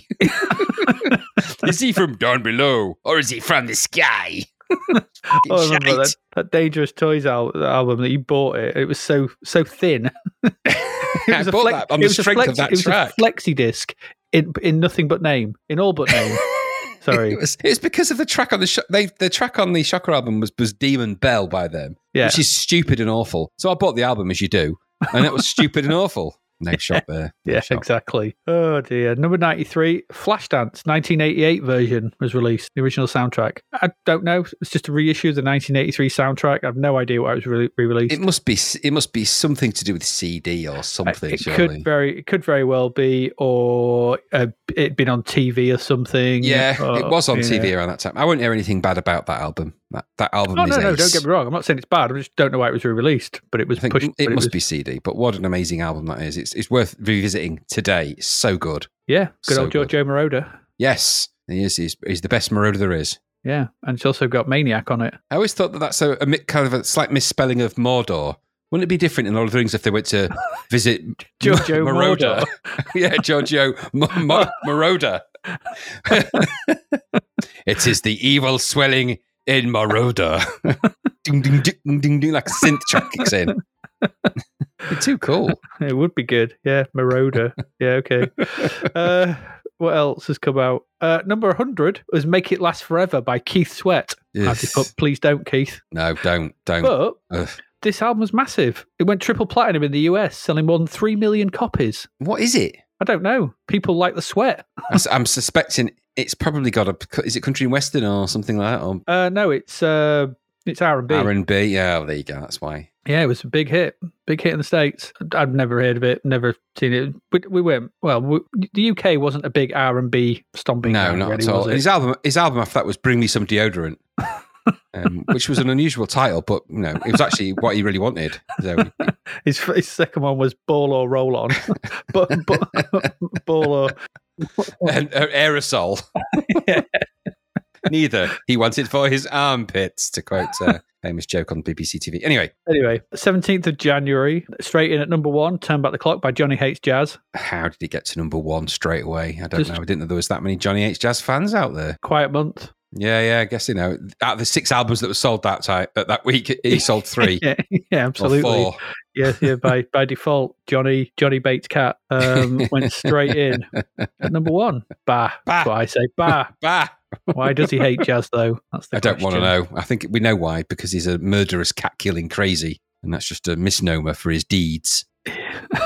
Uh, Allegedly, allegedly. Allegedly. Uh, down at the other end of the chart was number 95, The Lion and the Cobra by Sinead O'Connor, her debut Mm. album. Had Mandinka on it, probably what most people would probably recognise, I'd have thought of that. Not me. Do you not know Mandinka? No, I, I bet don't. you'd I bet you'd know it if you heard it. Probably. Probably. Um, however, I Want Your Hands on Me was featured in the 1988 horror film A Nightmare on Elm Street 4, The Dream Oh, wow. Master, okay. using a prominent character's death sequence as well as the film's end Oh, credits. Makes sense. There you go. Uh, I've also posted a couple of pictures there. Um, these are on the Wikipedia of the UK cover art versus the American cover art. Um, yeah, that- slight that- difference there, isn't there? yeah, yeah. Thought that the Americans couldn't handle the feisty first one. How silly is that? I mean, They I, wanted to I give never, a more softer image. yeah, I mean, I never got what all the fuss was about with Sinead O'Connor. I mean, sure, she's done well for an animated egg, but her most popular song was written by Prince. Still, egg. well, she she did write all her own tracks, though, I think, for that first album. Yeah, never heard of any of them. I don't. You know, I only, I only care about the ones I've heard about. Yeah, true. Mandinka is actually a good track, but I I didn't know bet anything else probably is. it. I think she was quite a talented artist, given. And a beautiful voice. I'll give her that. Yeah, yeah, yeah, yeah. Incredibly good voice. Um, but yeah, she was uh, a law unto herself. 24th of January at number three. This is high for them, but I can see why. If I Should Fall From Grace with God by the Pogues. Ooh, Third studio album and their highest chart placement ever, clearly on the back of Fairy Tale Fairy of New New York, York. Yeah, which had just come absolutely. out that Christmas, I think. Um, interestingly, prior to the release of this album in 1986, the Pogues record label Stiff Records had gone into administration as the label still Okay. owned the rights to all the Pogues recordings. The group were unable to record any new material until they were released from their contract with Stiff Little Records. Stiff Records. So during 1986, so, so they didn't actually do anything between then and now. They basically they, they occupied themselves by guesting on a cover version of the Irish Rover with the Dubliners, which I'm aware of. Um, and they also took part in Alex Cox's comedy action film Straight to Hell, shot in southern Spain, and also starring the Clash's frontman Joe Strummer. I didn't know any of that. No, there you go. Now, here's a little known fact about Shane MacGowan. Um, If he places a single marble in his mouth and then gargles with whiskey, he can speak perfect royal sounding English. Wow. However, however, if he replaces that marble with a small cube of cheese or a baby bell, um, he can only shout the Icelandic word "akurga," which means cucumber. it's one of those things. Ah, you know, I do like these sections where I learn lots of interesting facts. That's I you might win. You could win a pub quiz with that obscure pub quiz. I'll grant you, but a pub quiz, especially in Iceland. yeah. Question number seven. If Shane MacGowan was to take a baby bell into his mouth, what vegetable would he shout out in Icelandic? I can't see that question. I can't see that Um, question it, coming uh, up. Is it leek? Is no, it I'm sorry, courgette? you're wrong. Oh, you're so wrong. close. So close. you're on going for gold. You're wrong. Oh, oh. is, it a, is it a dusty bin? You're right. you're right, but not how you think. Um, yeah, I don't know. I don't, I just- I don't see that happening. But stranger things have happened in this world. Number 31, uh, Dusty, The Silver Collection by Roger Moore. No, by Dusty Springfield. bloody should be by Roger Moore. Yeah, Dusty Hello. Springfield. Hello. Th- Dusty Springfield that sang "Puppet on a String"? Is that Dusty Springfield? yeah, probably. else? It's it, this. I tried to have a look for what this was. It's a compilation of 60s and 70, 70s hits by the looks. yeah. of it. Uh, I didn't really know her. It's not. I mean, I, I kind of recognise the name and stuff, and that she was a pop icon of the '60s in Britain. But Yeah, eh, same. It's uh, totally out of my wheelhouse. I mean, uh, Rusty Spring Bucket. I remember nothing of her before the first time of the passing of the moon biscuit, and after that, I remember everything. well, if you do pass a moon biscuit, it's going to leave a. it's got to leave an egg-shaped hole, That's good. And a skid mark, the likes of which will never be seen before or since. and, and no amount of rubbing, Lady Macbeth style, will get rid of it. they say it's the only thing that can be seen from space. The only skid marks that can be seen from space. Absolutely. Hmm. Lewis Hamilton has spent his entire career wanting to em- re- replicate it. it's exactly how they found the Higgs boson. That's how they found it. That's where they found it. That's, that's what ah, that's what they've built it for. The Large Hadron Collider. There's colliding particles of turd together to create that. We've done it. Look at that. We've, Not we've even, successfully created a moon biscuit. not even very, very, very multi-action powder will get rid of it. Is that Lewis, Lewis Hamilton? Yes, We've done it. We've done it. We've done it, Lewis. We've done Oh, it. Great, great. I don't have to keep racing these cars around and trying to do it myself. All right, Lewis, if that's what you were doing. All right, all right. See you later, mate. Bye. Bye. We're just going to sit here and enjoy our moon biscuit. I really want a moon biscuit now. Uh, yeah, everyone, everyone does. Uh, number 40, House Sound of Chicago, Volume 3 by various artists. I didn't know any of that. I, I put a list there to the discography, but Yeah, I looked at that. I'm like, eh, never heard of any of them. Or if I had, I've already heard them, but no, I wouldn't know who they were because this is starting to get to that time when DJs, house DJs, played loads of tracks, but nobody ever knew who they were. And then the No. only time you'd come across them was on a compilation album. You go, oh, it's by Boggett and Frago. Oh, that's great. it's called it's called Acid Up Your Jacksy or something. yeah, it's exactly that what it was. Loads, so many compilation albums, so many artists getting recognition for things once and once only. and once only. Uh, finally, in at number 92 was Out of the Blue by Debbie Gibson. Uh, Crazy. Another another one, debut album, sold more than 3 million again in the US, just like Keith Wow. Sweat. And 5 million worldwide. Um, she wrote all the songs on the album, which is pretty Pretty cool. Mm. She just turned 17 its release. It's, uh, it's amazing what threatening a teddy bear with fire will do to for coercive creation, isn't it? You Yeah, but yeah, she, she, it. she, she a did do song. well. Someone was, someone was there, threat, teddy bear in one hand, lighter in the other, yeah. forcing her to write songs. You got 13 songs to go there, uh, Gibson. On you go. Otherwise, Teddy Bear's going to lose an ear. the painful way. Don't hurt Teddy. Oh, we won't hurt him. We're going to burn him to death. That's painful death. That's not burn. That's not. No, that's that's awful. Too late. Look into his button eyes. They've seen things. it, it, uh, to be fair, it does uh, kind of give you an idea of the song titles. You know, don't burn my Teddy. Please, die, Teddy, don't die. Teddy, be gone. Murderous bastards, leave him alone. All those songs she wrote that were, you know, Absolutely. classic, classic hits. All of them, The, the clues were really there for all They to were- see. right there in your face. Absolutely. in your take face. Poirot with his uh, twirly mustache to work that one out. No, melted button eyes was a massive number one in Uganda, I think, and a few other places. Absolutely. It was there for four weeks. four long, painful teddy bear threatening weeks. Yes. Number 31st of January. In at number 11 was Skyscraper by David Lee Roth. Uh, it's got just like Paradise on it, but all I know. But reading about it, it seems he managed to piss off both Steve Vai and Billy Sheehan with this album. That's some going. Because both Well- of them quit. They did, but it all depends on who you, you know, where you read and what you read about it. It was the second album from the, the sort of the supergroup, wasn't it, of David Lee Roth band. So you know you've got Steve Vai and Billy Sheehan, and I forget the drummer as well, but they're all really crazy talented people anyway. And Eat 'Em and Smile, which was the first album, was always going to be a tough act to follow. Different producer for this album. They got kind of a raw sound, famous for famous for its kind of raw sound on the first album. So this one was a lot more sort of heavy synthesized, a lot more production, very produced. And that was kind of what Van Halen were criticized for as well Yeah, during yeah, some of their saw that, albums. yeah. So so I think that's reason why it wasn't as well received as perhaps it could have been. Now that I read that that wasn't the reason why Steve Vai and Billy Sheehan sort of and they went their separate ways.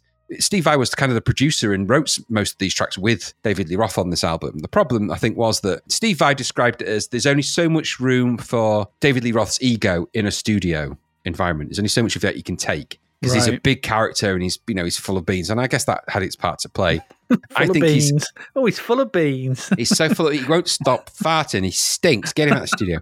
Um, I mean, Steve Vai's got alien esque hands anyway. Well, we Billy know he's Shear's got. He's got, alien he's esque got hands. three. so- He's got three knuckles. Um, he has got really long fingers. famously long fingers. It's crazy. Anyway, but the, the, the uh, David Roth is a really talented guy, I think, in his own kind of frontman kind of way, and he's not the greatest vocalist by any. I don't think he would even he would say that, but he has got charisma and he just carry that kind of thing across. And just like Paradise is an amazingly good song, and the solo in it's ace. I think the production is just a little bit. I think it's just a little bit overproduced, maybe. But I imagine trying to control David Lee Roth is like trying to control a firework in terms of creative direction. I think I personally think that David Lee Roth and Steve Vai are an amazing double act when they were in that band. I think they're brilliant. I think it's the most interesting you'll ever hear Steve Vai and the most fun he's ever had when he's playing in a band because he's in a couple of other, he's in a band before that as well and I don't think he ever really was again but he is having it seems to me like he's having the most fun he ever had even though parts of it you know some of the solos are kind of cut off on the album anyway it's better than I like it better than Eat, Eat 'em and Smile although that does have some great tracks on it like Yankee Rose and stuff but just like Paradise is one of my favorite rock songs of all time I think it's ace so I guess I'm biased a little bit but eh. No, you are. You are. You like what you like. It's all good. right.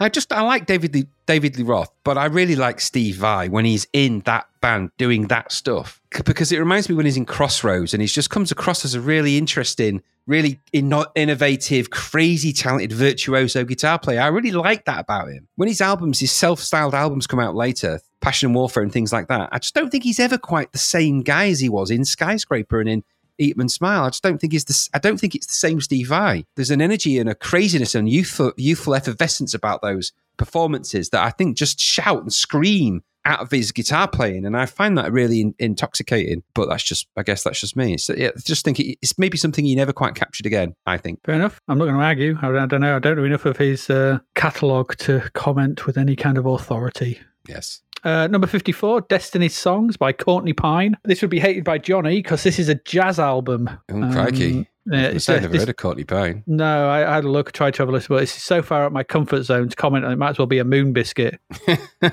Maybe it is a moon biscuit. so I, I don't know. I can say nothing about this album apart from it came in at number 54 on the 31st Same. of January. However, at number 58, we have uh, Shove It by Cross. So this is the debut album from the band The Cross, who is led by Roger Taylor of Queen, of course, the drummer in Queen. But in this, he played rhythm guitar and sang. And so I found this song on YouTube and put a link to it. Oh, good lord. Oh, Oh good lord. How, how we wish you hadn't. I was un- completely unaware of this, and I wish I'd stayed unaware. This song is terrible. The opening of the video is really creepy. It keeps the sound keeps cutting out. It just keeps focusing on Mm. this girl dancing really lecherously. It's horrible. It's weird. Um, uh, Roger Taylor wears far too much pale denim. Um, it really does. He's, he's all in pale denim. He's put proper denim to the max. Um, it's, the song's so bad. The, the album actually also features Freddie Mercury, Brian May, and John Deacon. So uh, it's Queen. Yeah, It's we, Queen, we but- see that. We've seen that a few times, haven't we? Where the I'm going to release a solo album. Do you mind helping me out? Well, don't that make it a Queen album? Nah, No, no, we're in a different order. Absolutely. uh, this failed to chart in the US at all.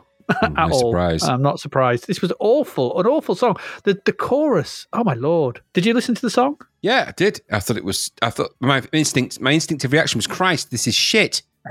Um, I thought if the Art of Noise had sex with Brian May and he gave birth to a leathery husk-like egg, and out of that egg spawned a guitar that could only be played by a leather-palmed bear, um, that would be the resulting sound. Yeah, that would be the resulting sound of that That al- of that be. track. That's what it would be. That that's how it came about. Yeah, it's because it's it's basically just Roger uh, Roger Taylor shouting "shove it" about we we want like cars, we like Oh, it's- girls, It's we like awful. this, and if you tell us not to, shove it. It's like oh my it's god, got kind of it had that out of Noisy style background sounds, and it's just horrible, horrible, It horrible. really thing. was horrible. Um, it's, it's never mentioned very often, is it? That No, we will put that link to that in the um, show notes because we feel that it must be shared with you. we sh- it must be shared, so you can you shared. too can shove it if you want to. yeah, write your complaints to uh, Roger Taylor, care of Queen. Finally, the last album of the month, number 89, was Count Your Blessings by Ann Williamson. Oh, don't know. it's nice. Yeah, it's a religious album featuring Morning Has Broken, All Things Bright and Beautiful, and other tracks like that. Classic tracks like Marin. I cast you out, unclean spirit. yeah, I don't know anything about that album. I'm never going to know anything. Uh, You can't well, a, watch it on a- YouTube, a second but- album after that was Songs in the Key of Exorcism. um, so uh, and that had some classics on that. Dimmy, Why Dimmy was the favourite of mine on there. Uh, how far can you take a crucifix was the hit.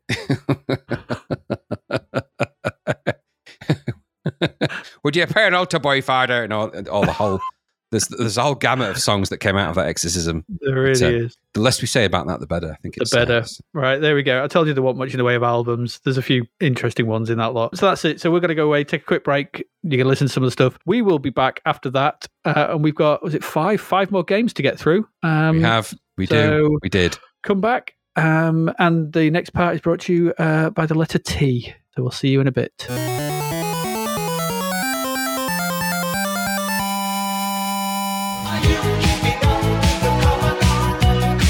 Good lord, Adrian, what is that you're holding? This, Graham, is juices for your junk. That's what this is. In this hot weather, it's basically saved me over the last couple of days from chafage, from all kinds of horrible things. This is crop preserver from Manscaped. Literally ball deodorant. Wow, okay, that's uh, not something I would have thought of, but tell me more. I'm intrigued. Well, quick squirt of this and a quick rub on the old lads downstairs. And I found that in this, what, outback style heat that we've just suffered over the last couple of days, I was less, shall we say, sweaty. There was less rubbing, there was less chafage. It was all very nice. I could spread with impunity. My partner didn't particularly like me spreading with impunity across the sofa, but hey ho, them's the breaks. You live and learn. Um, so a bit of manscaping, a bit of rubbing of the old crop preserver led me to a much more pleasant experience. Not that these last couple of days with this heat has been pleasant, but it's certainly been more pleasant than what it would have been down below. Do you have to do your own, or can you? Would you? I mean, would you do mine? I'll do yours. I'll do yours if, you- if it's you know we're, we're all friends. We are all friends, I'm not. I'm not. Ready, I'm not. I'm not ready for that. but I think there's only so far friendship goes. I'll shake your hand and I'll have and I'll have some crop preserver on it. You can take that and use it on yourself. That's my final offer. And if you like offers, then if you go to manscaped.com and you use the code ZAPPED20 at manscaped.com, you will get 20% off with free shipping. So yes, get 20% off and free shipping with the code ZAPPED20 at manscaped.com. Unlock your confidence and always use the right tools for the job with Manscaped.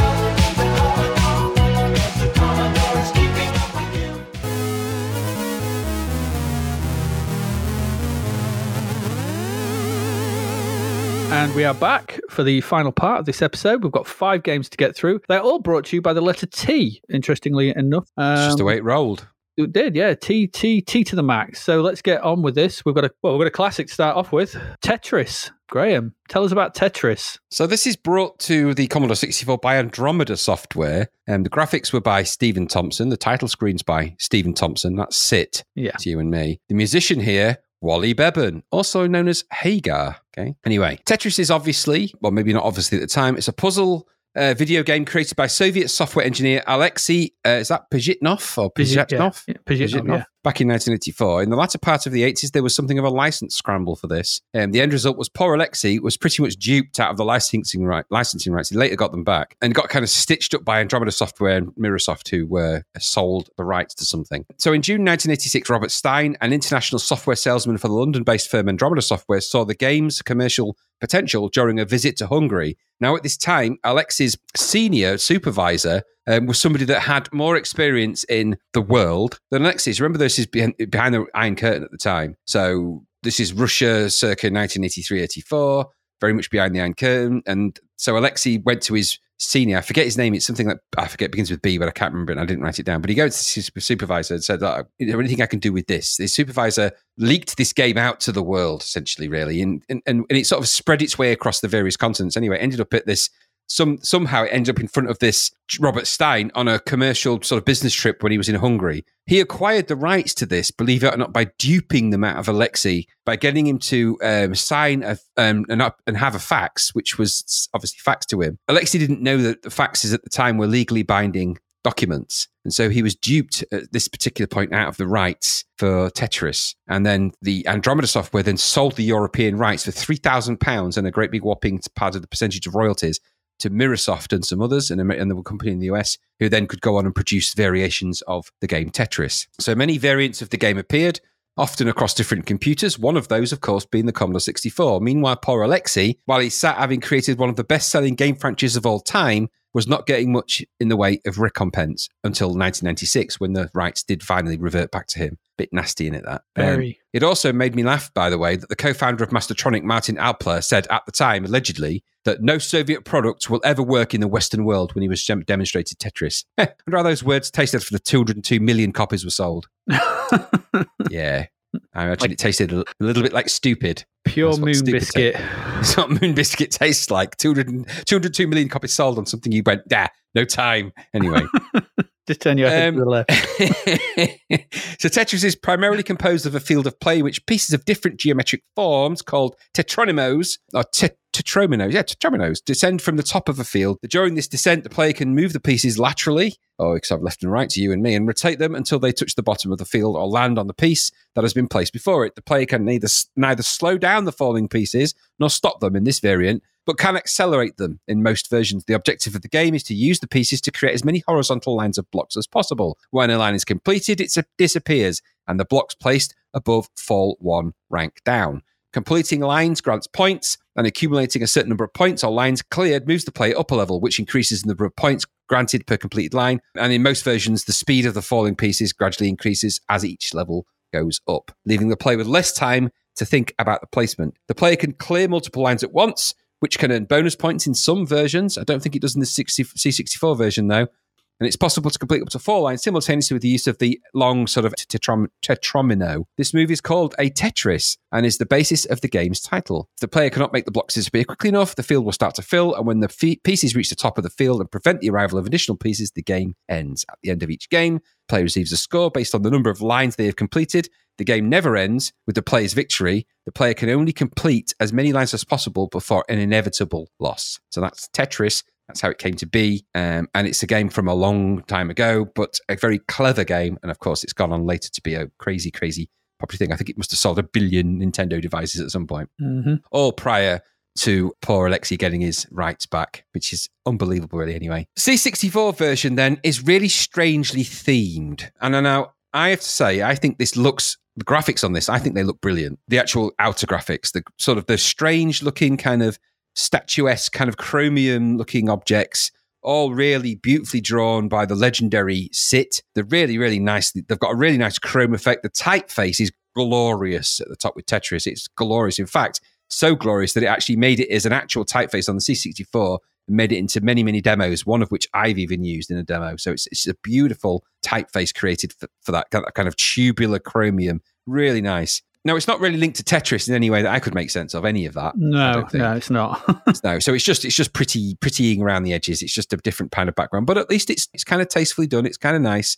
It adds a nice sort of original tonality to proceedings because the game of Tetris itself is the game of Tetris. The main Tetris game is obviously played in the kind of column that you would expect it to be in. That lives down the middle of the screen, or is it in the middle and slightly offset to the left? I think, but either way, it's center of the screen really. And you control the tetrominoes with your joystick. Now, I found them in the C64 version; they're a bit flickery yes. um, where I expected smooth scrolling. Now, I hadn't played this a lot on the C64, I have to tell you, because it's just, it, it was never a game that really caught my attention back then. It's crazy. It, it, obviously, later down the line, everyone seems to only knew about it, but back then it was just a little bit of an anomaly. And I'd heard of, maybe heard of it, but it was never, never anything that really caught my attention. Even later down on Nintendo devices, I was never that struck on it. But anyway, so this C64 version, the graphics around the side are all aside. The actual game graphics, the sprites as the of the tetrominoes, they're kind of flickery and they don't smooth scroll like you'd expect. And kind of, kind of, kind of disappear and reappear really when you're kind of moving them around. You control the rotation with the fire button and you press down to accelerate the piece, or in my instance, make it vanish and reappear towards the bottom. It was kind of a bit off-putting, really. And I think because I'm so used to playing Tetris versions that don't do those things, that this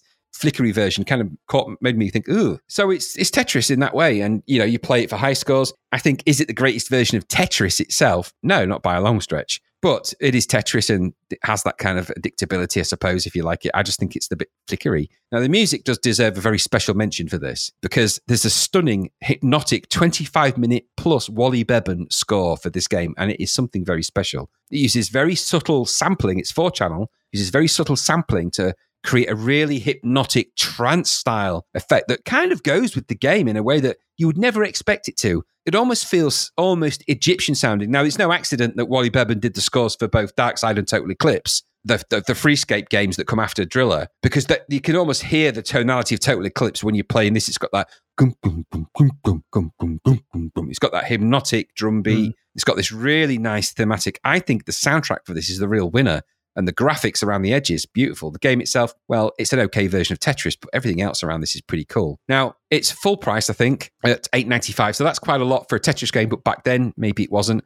I suppose more upsetting really is that 895 of that never went any anywhere near the guy that created that wonderful game. I think that's that's the purpose. The greatest shame of all of this is that the guy that created this game not, never got any of the rights, any of the rewards, or anything until much later after this. So I think that's perhaps the, the great tragedy of this Tetris version. But taking that aside, there's an amazing soundtrack for this, and those sick graphics really are something to behold on a 64 because they really do look kind of metal and chrome. So mm. that sets it apart in kind of good ways. But the main game, well, it's just kind of a version of Tetris and not a great one for me, but it's Tetris. So, yeah. What about you? Yeah, I mean, what do you say about Tetris? I eh? mean, what I mean, I, was you talk about this version, it's it's okay. It's not a brilliant version, but even a, a half playable version of Tetris is something that's going to sink its hooks into you because it's just in it with by its very nature is just. And whether that's just me, and I'll come to that in a little bit. But for me, Tetris is a one of those pure design. You, you can't do anything more to it. There's loads been done. There's loads tried people tried to do more to it, but you know the single player Tetris version is just it's just perfect. It's just one of the most perfect games ever made. And you know it, of, of games that come from that, there's still versions of it being made and still twists on it and take. So it's brilliant. Um, this one, yeah, it is a bit flickery and weirdly as well. It takes a little while because yeah, pushing down immediately transports your block to the bottom, which is odd sort of thing. Normally they'd sort of speed up if you're in the wrong. Yeah, yeah, yeah. If you're in going into the wrong space, you'll crap, stop moving it and adjust it. And this is like you better know. You kind of get around that after a little bit of play. You kind of read the screen a bit better, but it's it's tricky at the start. Yeah, it is what it is. Also, I found that when the game starts to speed up, when you get quite quite far into it, the the inability to spin and move your block, you can't do both at the same time, get quite frustrating and it makes it harder than it needs to be. And I think that's where that flickeriness really starts to sort of become a bit of a hindrance mm. to those higher higher level of play when you when you get quite far into it. Visually, yeah, it's nice enough. It's, I mean, yeah, take, there's two things to this game. There? There's the Tetris in the middle and then the outside bit. So you know, whatever they are, uh, the background yeah, image yeah, is, yeah. is great. It's brilliant. It's very arty, and I think what what it is is just they've gone well, we've fit Tetris in 20k.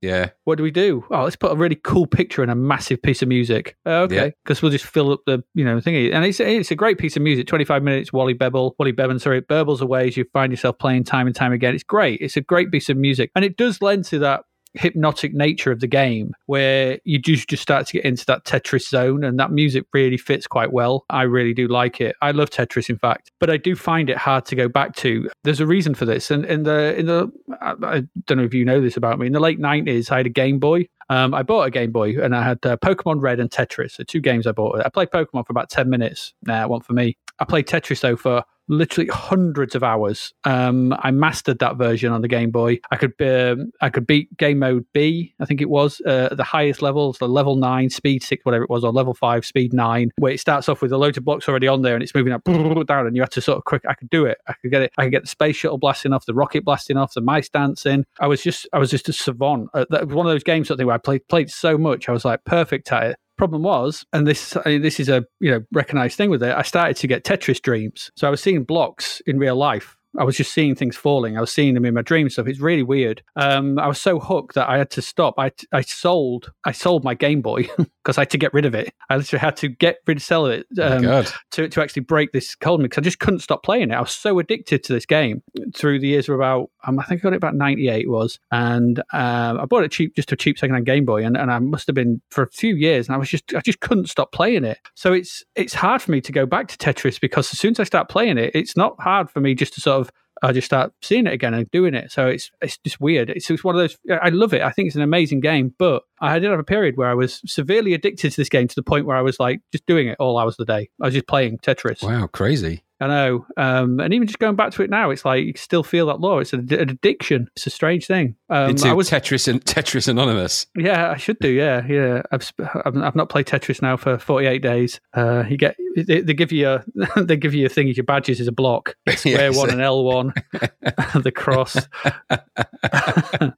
it's like torture. Yeah, amazing concept. This just bad for my brain. I just we all have addictions to certain things. We can all get into certain things at certain points. It's why I've never gone and played And people ask me, you know, oh, you- you like video games? You know, you play World of Warcraft and things like that. I go, no, no, because I think that'd be dangerous.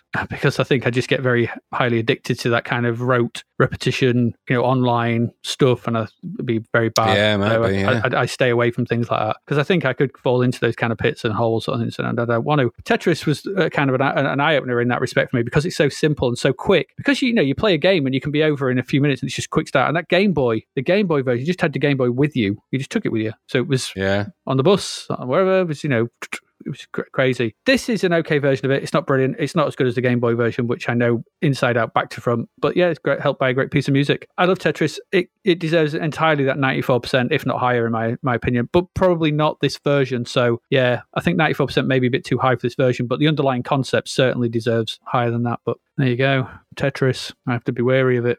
Hey, I didn't know that, but now I do. You do. That explains a great deal, actually, because I've noticed that um, if I'm when I was building a wall in my garden that time, Yeah. putting the bricks down, you sat to break out in a sweat and then threw a sausage at me from the barbecue and it was on fire.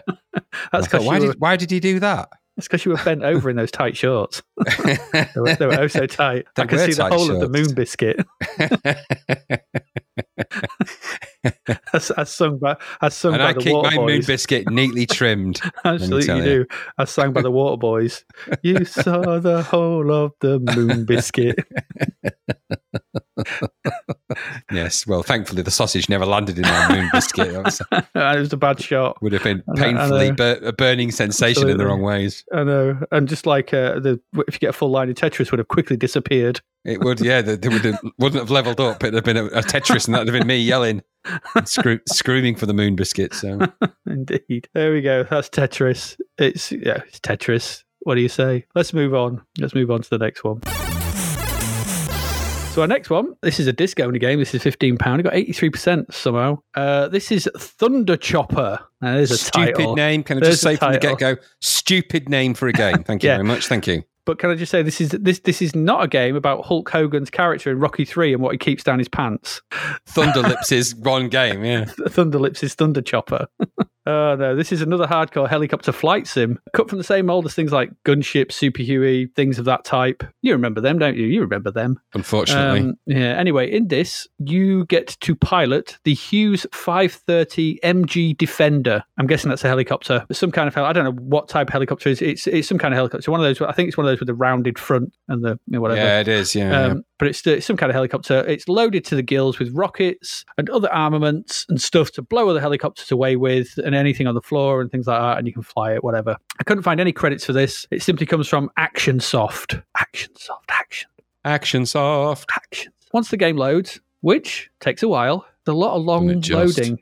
Uh, in this episode, uh, you're presented with a fairly bland title screen with several options. It reminded me of another flight simulator that had a really similar title screen that was just loaded text and options. I can't remember what it was. I don't know if it was Ace. that I don't know if it was Ace. might have been. Uh, looked very similar. But anyway, that seems to be the de. Oh, and there's the there's the loading screen as well, which is a you, you kind of get the impression of the helicopter. It's got the word Thunderchopper across the bottom, but for some reason they felt the need to put the T at a jaunty angle. I know. Isn't it? It's just wrong. I didn't quite understand.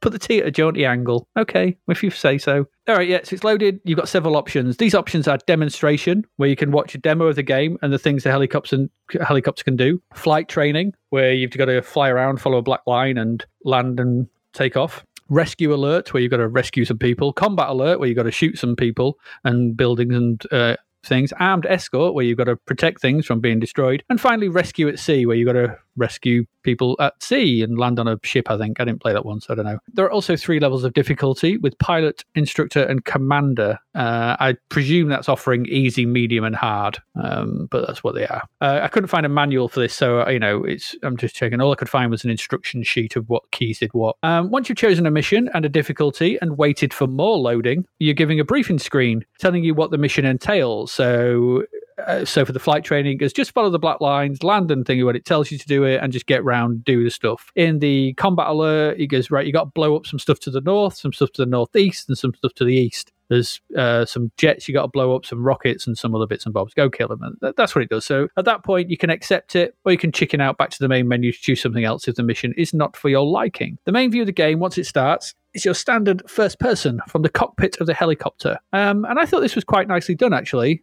Um, because the instrument panel doesn't take up the whole of the bottom screen like it does in most other of these games. It's modeled so you have windows as you would do on these kind of rounded helicopters to the bottom left and bottom right. So as well as the big window taking up the top half of the screen, so it actually feels the modeled it to sort of you know give you that wraparound view as if you're inside the, the helicopter cockpit and that's quite nice, I think.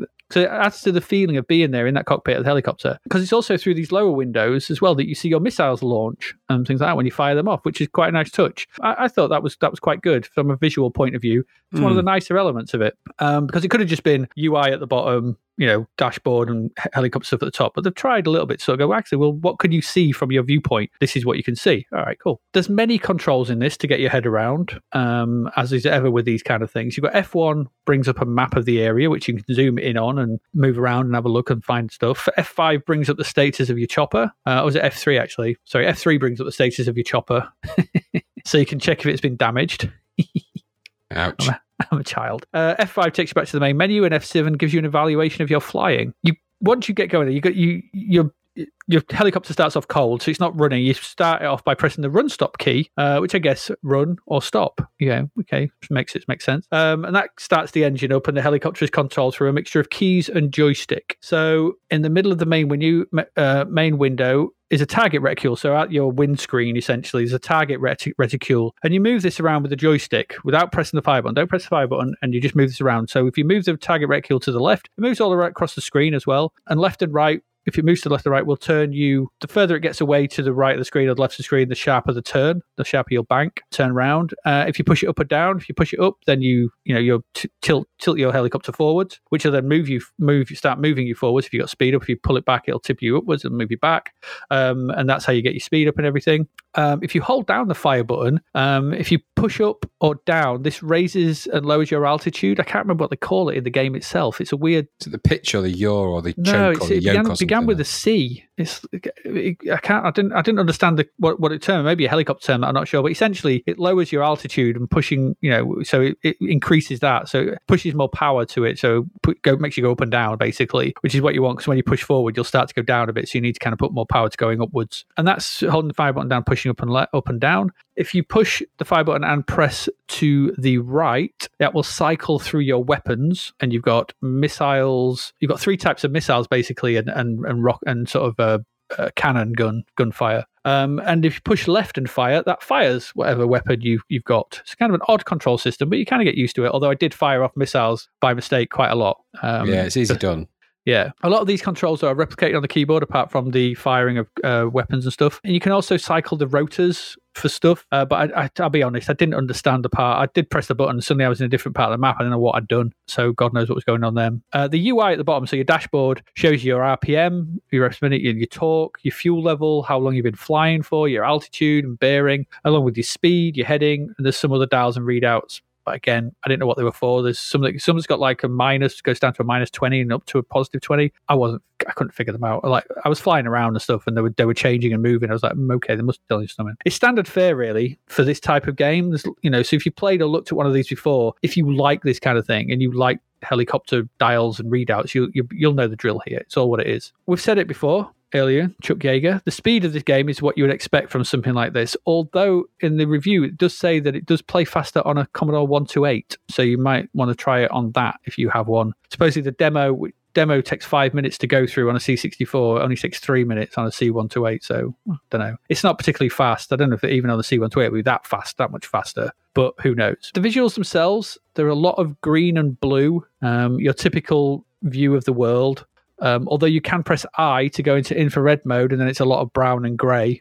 um, um, and you can go over the sea where it's a lot of different kinds of blue and blue. So as these kinds of games go, you know you know what to expect. There's there's some stuff. There's a nice bit. Um, if when you um, put your target reticule over a, a, target on the floor, like a truck or something like that, within the there's a little sort of like kind of like what we had in Driller in the middle, where it shows you what the graphic of your what you're controlling. It gives a little uh, graphic pops up of what you're actually aiming at, like a little truck will appear there or a helicopter or something. That's quite nice. So that's quite it's quite good sort of touch. You know what you're shooting at. Look, as the, as these kind of games go, it, it, it's just it's a solid entry, I guess. If you like these things, there's some nice ideas. There's a good sense of putting you into the cockpit of the helicopter itself, and I guess for that it should be commended. With five missions though, it, it seems a bit limited. I mean, but I suppose there's three difficulty levels to go at. It might keep you going for a while if this kind of flight fight sim is your thing. It's not doing anything new over something like Gunship, I don't think. But as an alternative to that, and being a little more streamlined than that game was, it's quite quick to get you into it. Loading aside, this may suit some players a little more. For me though, it's just another entry into a genre I just don't think the C64 does very well because it's not powerful enough. And some nice touches can't overcome the jerky update and slow speed of it all for me. And despite the name, there's nothing really thunderous about it. The, the sound effects are your typical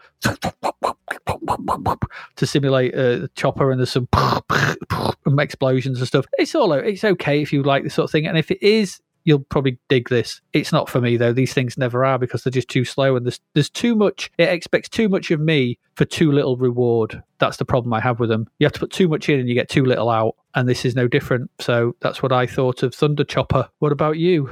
Another simulator. 15 quid's worth of disc simulation here. Another one mm. trying to steal the gunship crown, I think, here in this particular instance. They, it looks like they all do. A window giving insight into a series of blocky lines and colours all juddering around with an attempt at a soundscape that here revolved around a helicopter style rotor blade sound and missiles that sounded like someone trying to suck up the last dregs of a milkshake with a straw.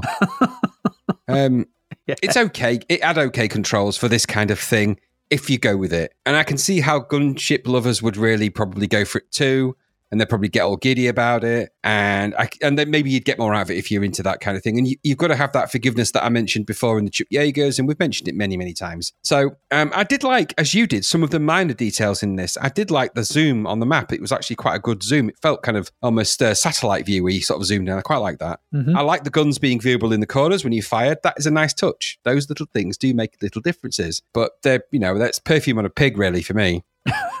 um, it's it's all good these things, and there's decent ideas, but you've either got you either like this kind of juddering, horrific visual simulation of something or other, and you go with that, and you find that a compelling helicopter based experience, or like me, you're just reaching for the off button, thinking I've seen all this before and I didn't like it in all the other versions I've seen. I wasn't sure if there was a. Is I think it might have helped if this game had a little bit more story, maybe backstory or something. It didn't feel like there was a lot of thought to that. It's all it's all simulator and, and no no narrative. This one. Yeah, I don't think there's any like sort of through line between the missions. It's just five missions. Once you completed them, job done. Yeah, so it's just fly fly this thing and just and you know you'll enjoy it because you're flying and maybe you do. Maybe maybe there's a thrill I'm not getting in. Um, I remember a friend of mine having, I think, one of the variations of these type of games on the Sinclair Spectrum. I forget which one, and they got really into it. They were like really cool. They're really into it now. Pressing the engine start and slowly lifting, you know, lifting off the ground because they're levitating them, but lifting off the ground and and all of those things. Maybe there's a space for you know. There's, maybe there's a room room for that kind of thinking. I don't know. It just never like all these things. Vector based games, these kind of simulation games, and any combination of those, even with bits of 3D filled in, whatever, they're never reaching me because I don't like this kind of thing. It just doesn't appeal to me. Um, but it does appeal to somebody. You got a good review, didn't it? Eighty three percent. It's not terrible. Mm. Um, I think it's just it's a little bit of an Aldi version of Gunship, really. Um, but I think there's some little touches in that do render it a little bit interesting if you like that kind of game. But it ain't one that I'm ever going to get into again. Thankfully, I'll never have to load it again, and I won't. no, neither will I. I will never actually need to think about Thunderchopper ever again. No, no, and I um, don't doubt that that's also the name of a porn movie at somewhere. Oh, it must be. It. Yeah, absolutely. No doubt about it. Yeah, from the eighties. Yeah, Thunderchopper. Maybe the next one is as well. Let's move on to the next one.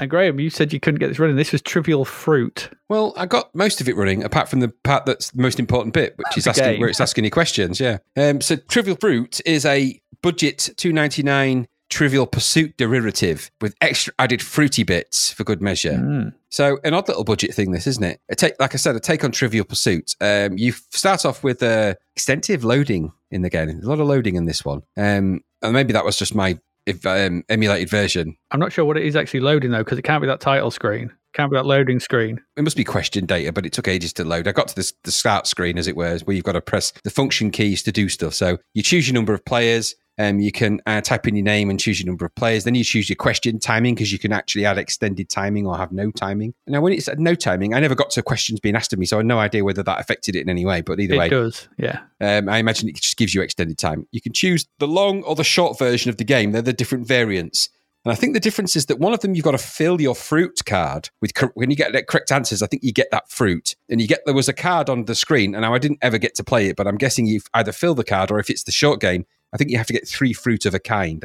I'm, not 100 percent sure. Maybe you can clarify that when when uh, when you play it. But either way, that that's I got that far, and then that was it. I got displayed with uh, it, it said loading the questions. And that, one thing that did grab me at this point was that it came with an option where I could load in the question set that was with it, or I could load in my own questions. So I'm guessing that somewhere with this is actually a question editing tool where you can enter your own questions and save them. So you can actually create your own trivial pursuit type game. I think that's pretty interesting. I mean, it must take ages, but I think that's pretty interesting to be able to do that, load and save your own questions into a game like this. That's pretty cool. That gives it a bit of longevity. These things always succeed in multiplayer.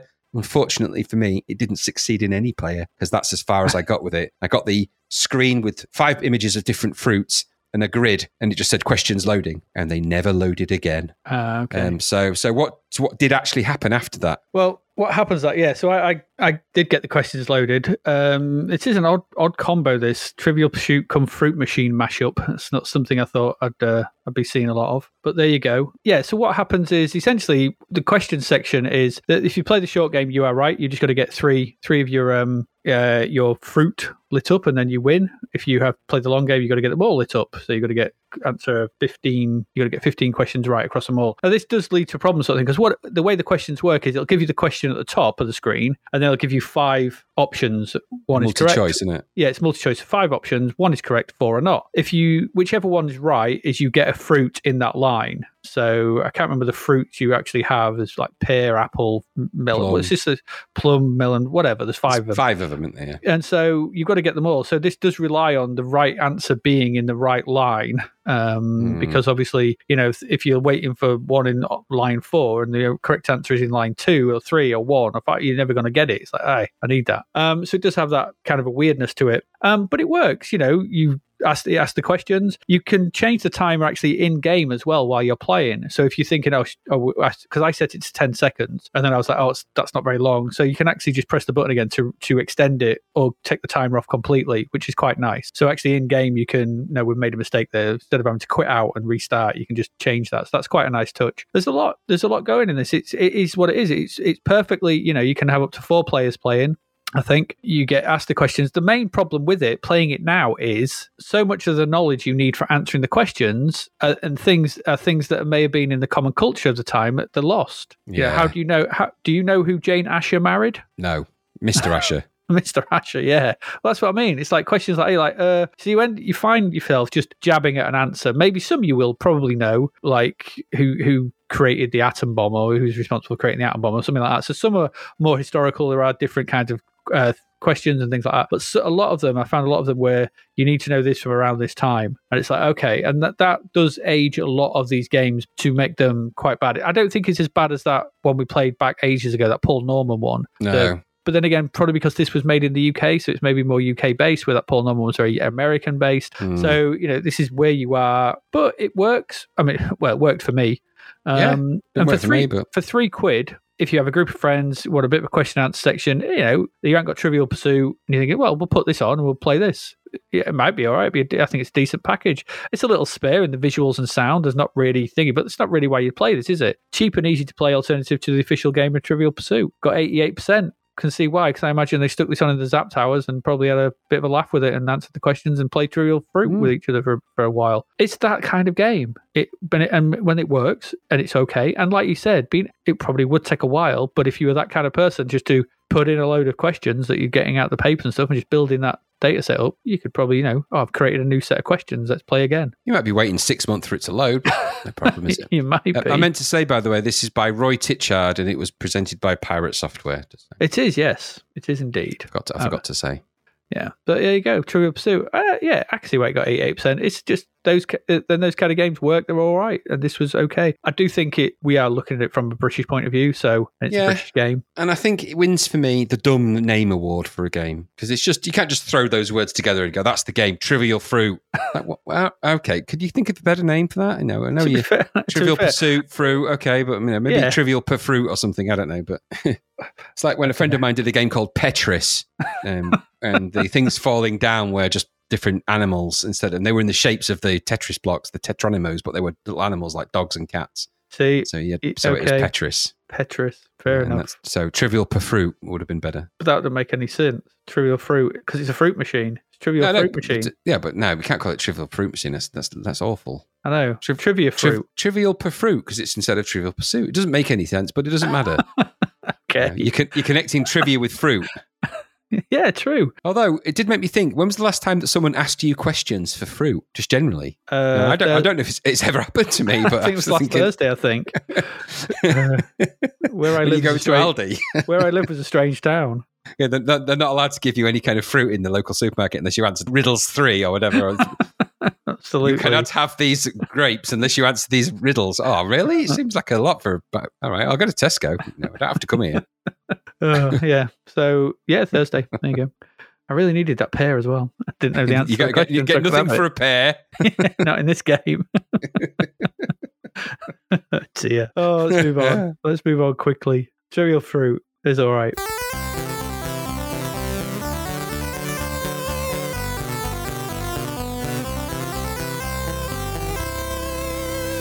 Uh, next up, it's full price one. Uh, this is the Adventures of Sammy Hagar, or known to you and I as Trantor, the Last Stormtrooper. Trantor.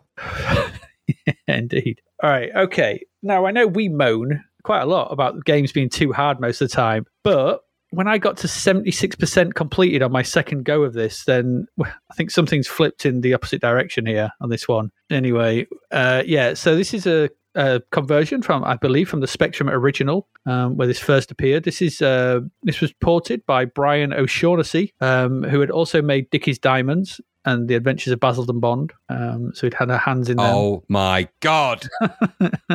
So I'm just joking. yes. Uh, anyway, for some reason, yeah. So that's what this is. It's made. It's released by Probe.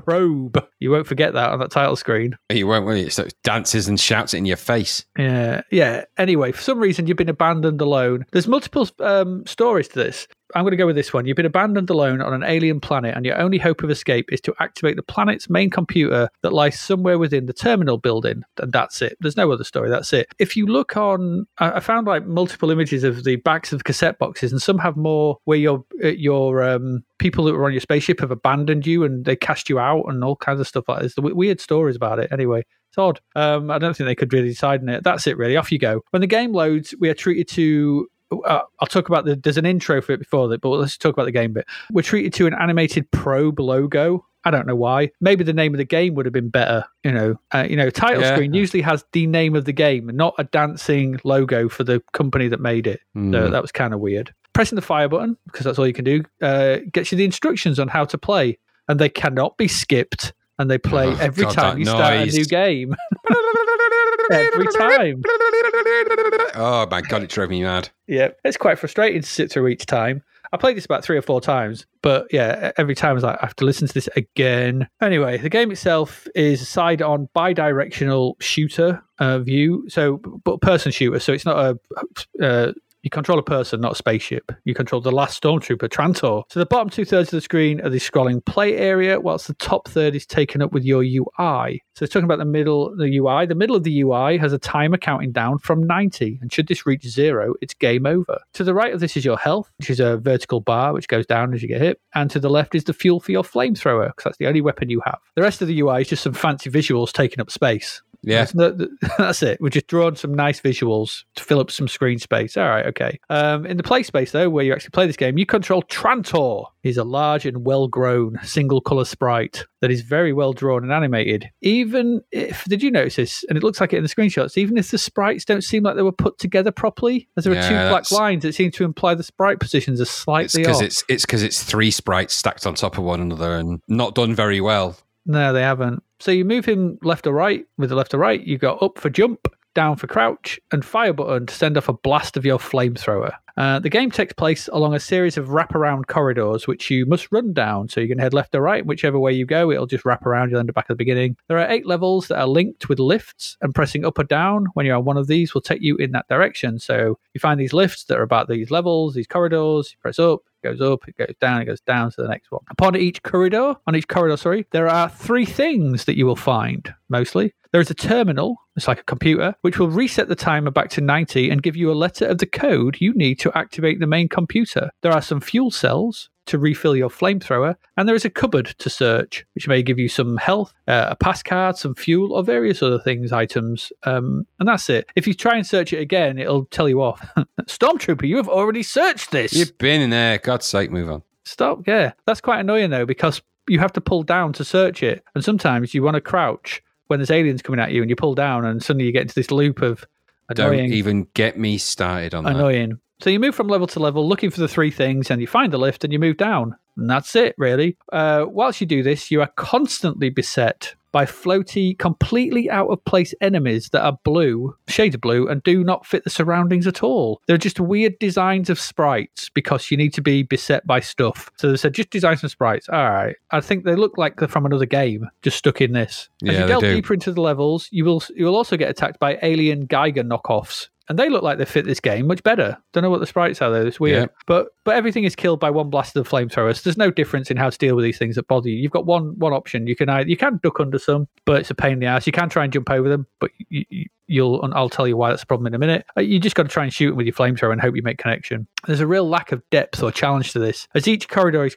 really quite short and only takes about a minute to run around it and thus you find everything it has to offer and head down the lift to the next one. So there's only eight. You can start to see how you can get 76% in about five minutes. The main issue is just that you are constantly bothered by the annoying enemies and nothing seems to be considered. You are a massive sprite so the corridor is not big enough to cope with your jump. You almost take up the height of the corridor. You can only fire your flamethrower in a small percentage of the corridor because you can't aim it up or down, so it fires from your waist straight out. And thus, if you jump, you'll hit the ceiling quite quickly, so you can get the flamethrower up slightly a little bit. Or if you and if you crouch, it'll move down a little bit. So it fires for so the, the, the problem here because there are ene- there are many enemies that attack from the bottom or the top of the corridor, and they are out of reach of your flamethrower, and you can't hit them. And it's too awkward to jump over them and too awkward to duck under them. So you're constantly getting hit by things you can't avoid. That's the problem. The main sprite is also single color. The enemies are multicolor, and the backgrounds are a mix of tech, caves, and alien style backgrounds. None of these gel together into a cohesive visual style. None. Everything looks like it's from three different games. Looks like the background's from a different game. Looks like the sprites are from a, like a 2D shooter, space shooter, and the main sprite looks like it should be in some kind of thing like something else. We saw this similarly in that um, what was that other one? The really hard one where you were walking from the left to the right, flick screen one. Not Elidon, began with an Exolon That's right.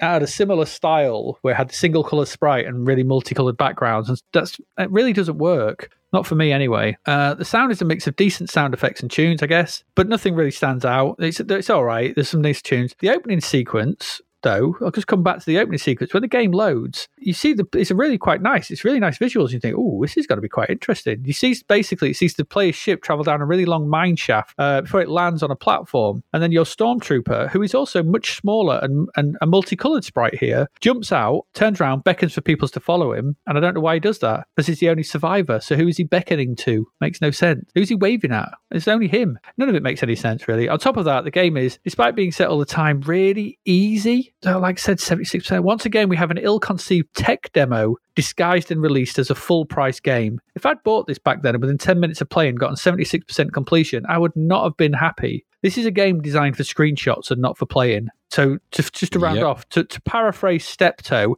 it's for looking at, not for playing. Um, and that's what I thought of so Trantor. true. Yeah, what did you think? Nice intro, wasn't it? Really, Yeah. that spaceship landing. It's all right. That the title screen's lovely as well. Really good. Way better than the Spectrum version. Yeah, Um, and the, you have to draw direct comparisons. This game was kind of lauded on the Spectrum as being really good graphically, and it is. And the C64 version's kind of a almost ran. There's some really nice touches, but it's not quite as good in graphic graphic terms, really. Although it is slightly faster and the animation's better. But the opening intro screen is misleading, but it makes for good screenshots, as you rightly pointed out. Mm-hmm. Um, the game itself, however, well, it's just a run and jump and shoot and search. We've played loads of these kind of games. This is like a, a really weird version of Sacred Armour of Antiriad, but without any of the fun or compelling reason for being in it. So it's got nice looking backgrounds, such as they are. But like you said, they're too small and you're too big. Or maybe you're, I don't know. Yeah, but either way, you, you just, the, the scaling's all kind of crazy wrong. The enemies just float around getting you way and they don't fit. They don't fit into this. Bit like an Antiriad in reverse because in that game you were a really good sprite and the other the enemy sprites didn't quite fit. This is kind of reverse logic. So you're yeah. a high res yes. sprite in a multi multi color sprite world, and it was the opposite way around the other way, wasn't it? It was some yes. some of the sprites anyway. Mm-hmm. So you are a large three, at least a three sprites. You know, he's three sprites big. The world's not that sprite big. um, he is he is kind of a big old thing, isn't he? Single color, nicely animated, I suppose. But the style of the player sprite is at odds with the rest of the game completely. But it, su- it suits a Spectrum game, but it doesn't suit a Commodore 64 game because there's a kind of a mishmash that doesn't quite work. As we've rightly pointed out, as you've noted, the sprite technique leaves it with black bars going through where you've clearly got raster lines or something or some kind of some kind of uh, multiplexing going on where they haven't quite connected the dots properly. So you end up with this kind of obvious looking three sprite logic thing, which is a bit disappointing because that isn't on the Spectrum version. The animation's okay, but it's cheap animation. Now, by that I mean that when you're running left and your first time you're like, wow, this running animation is actually pretty good. But when you turn around, he just kind of runs. It's like someone just flipped the sprite in a in an axis, mm. so it just runs the exact. There's no turning around animation, which I would have expected in this a little bit. So when you you just literally flip, yeah, and you don't, he almost does like a Brucey bonus kind of. He puts his thumb to his chin as well when he sort of jumps and does because you can't really jump sort of diagonally properly because it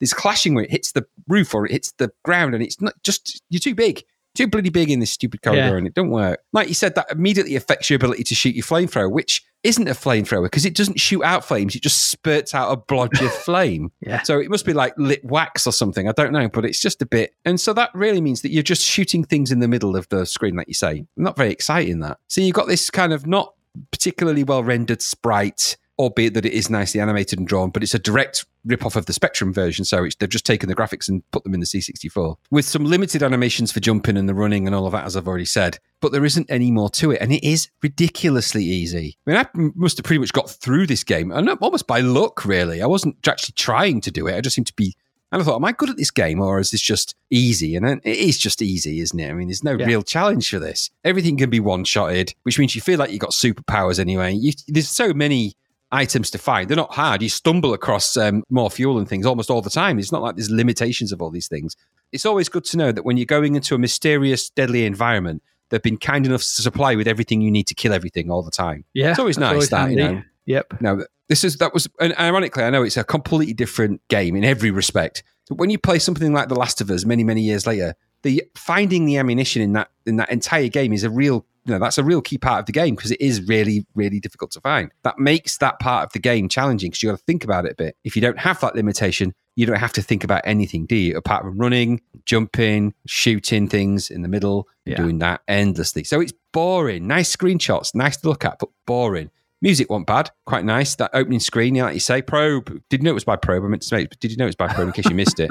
Um, but it just, just this to me is a game with they've they, you know they did enough to make the screenshots look nice for the advert, but the game wraps around it. Boring, boring, boring. Sorry, but it is shame mm. really because I think this probably if it if they thought about it a bit more could have been a bit you know a bit more interesting. Well, we're gonna see nah.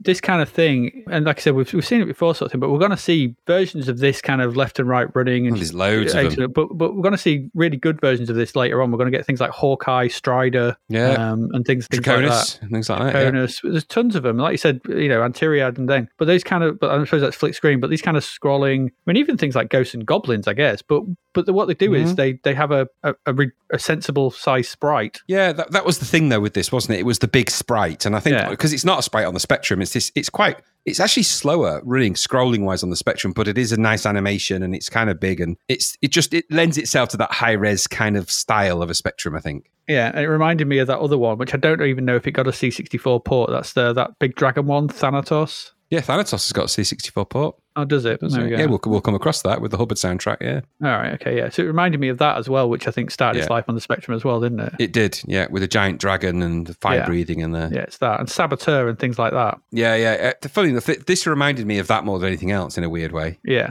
I can see why. Yeah, but it's just ridiculously stupidly easy to Yeah. the to the point where there's, there's barely any game here. Yeah, yeah, Yeah. yeah. It was just I, I get I tire of these running games like this very quickly anyway. But when they're as easy as this, I mean, I nearly completed this by accident, so that tells you how easy it is. Yeah, exactly. That's what I mean. Imagine spending a tenner on this, getting home, and they're like with your 15 year old reflexes, 16, 15, 16 year old reflexes, you'd be like through this in a like you know knife through hot knife through butter. You'd be like, where'd that go? I remember getting this from J and M Software, and I remember renting it because I remember that, remember being wowed by that loading screen, the, the actual not the animation spaceship and that the the one before that where you see the Trantor, you know, the the, the rock mus- the rock musician firing his flamethrower. Yeah, yeah. Um, and that is an amazing graphic on the C64. It really is way better than any of the other versions. So it's, that's a really nice thing. But it's a lot of money to pay for that, isn't it? It really is. Yeah, you basically paid for a demo. yeah, you did. You did. Again, Yeah, yeah. Shame, really. We could have been all right, but just just not playing to the C64 strength again. Fed up seeing these games which just port straight over. Oh well, never mind. Right, let's move on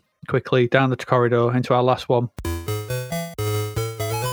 Our last T T title, and Graham, it's another oldie, but it's still a goodie. Track and Field. Track and Field is copyright Atari Inc. Apparently, anyway, it's a Konami it is. game. It is a Konami game, but according to Lemon sixty four, it's Atari Inc. Copyrighted. Anyway, I'm not going to debate all that. As far as I'm aware, it's Konami, and it's coded by Joe Simcoe, Dan Danoff, and Matt Decker, who to me sounded like a sort of a Rush tribute band.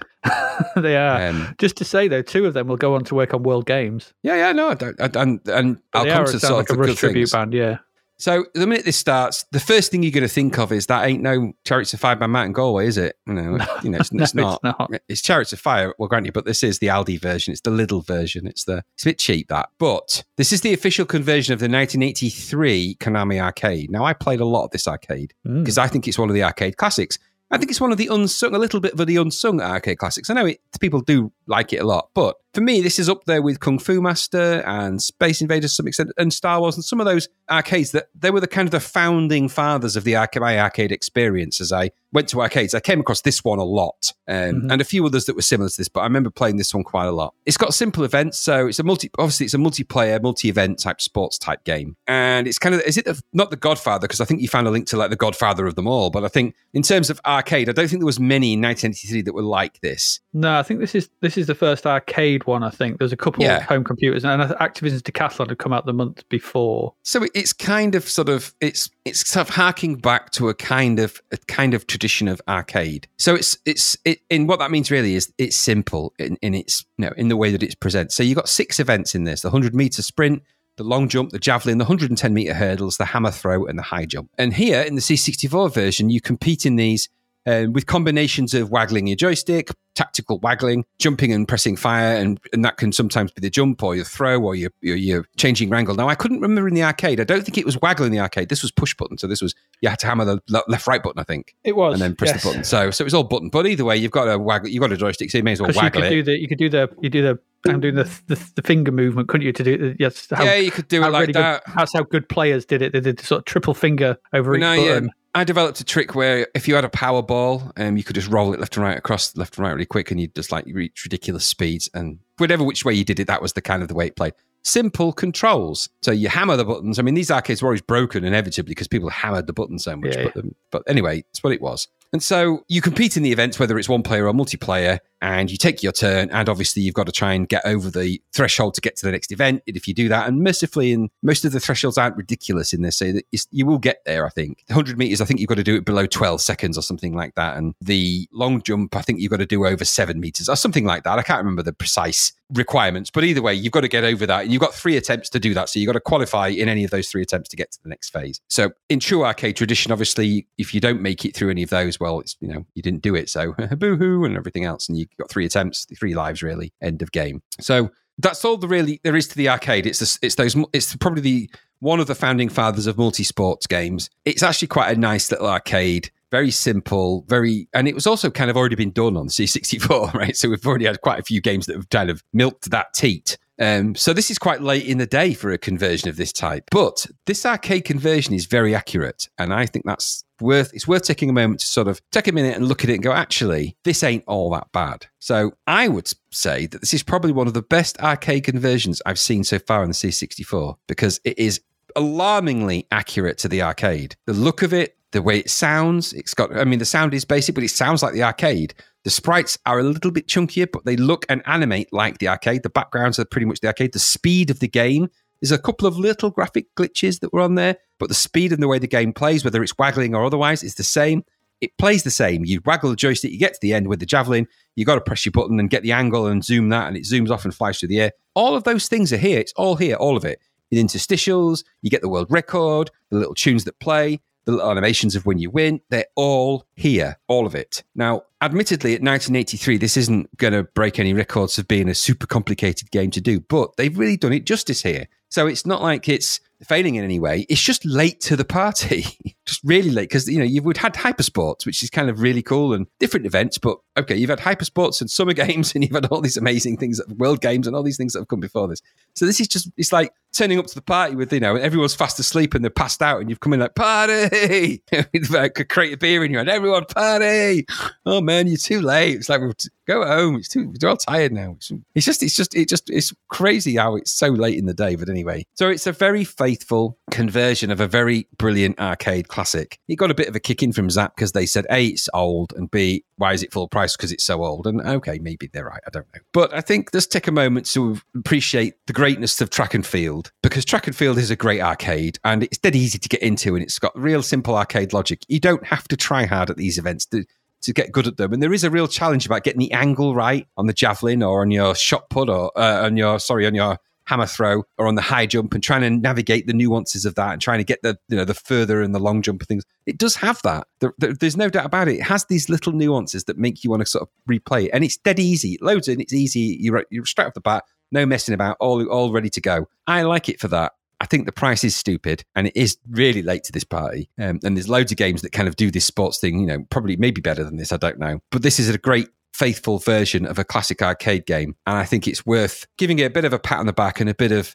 look back and going, you know what? You were late to this party, but I still love you. I think you're still a great little game. Well, come in and have a drink with you. I'll have a drink with you because you're still pretty cool. Um, I liked it then. I like this version, so I thought it was really cool. And revisiting it, it reminded me of simpler arcade games that, when they're converted, done really well on the C64, there really isn't much difference between some of those games, which if you really do it right and pay it justice, and they did that, I think, with buckets here. What about you? Yeah, just to say that this actual conversion was done in 1984. So it's, it, it's, a, it's an early conversion that's been released four years later at full price. Why? Which is that's the thing, and that's what I think Zach were pointing out. So this is the original 1984 conversion. They've released it at full price. Konami have because I think Konami have looked back and gone, you know what? I don't think we've ever released that in the UK, and I don't know if they ever Weird. had. So they've they've put it out and at full price, and it, it is a strange thing because you know you've got you've got you've got Decathlon, which was released on Firebird. You've got HES Games. These games are already you know two quid. So it is strange that, but put the price aside, put that to one side, and everything you've said about track and field is spot on. It's a great arcade game, and this is a good conversion because it was done quite quickly after the. Yeah, it came out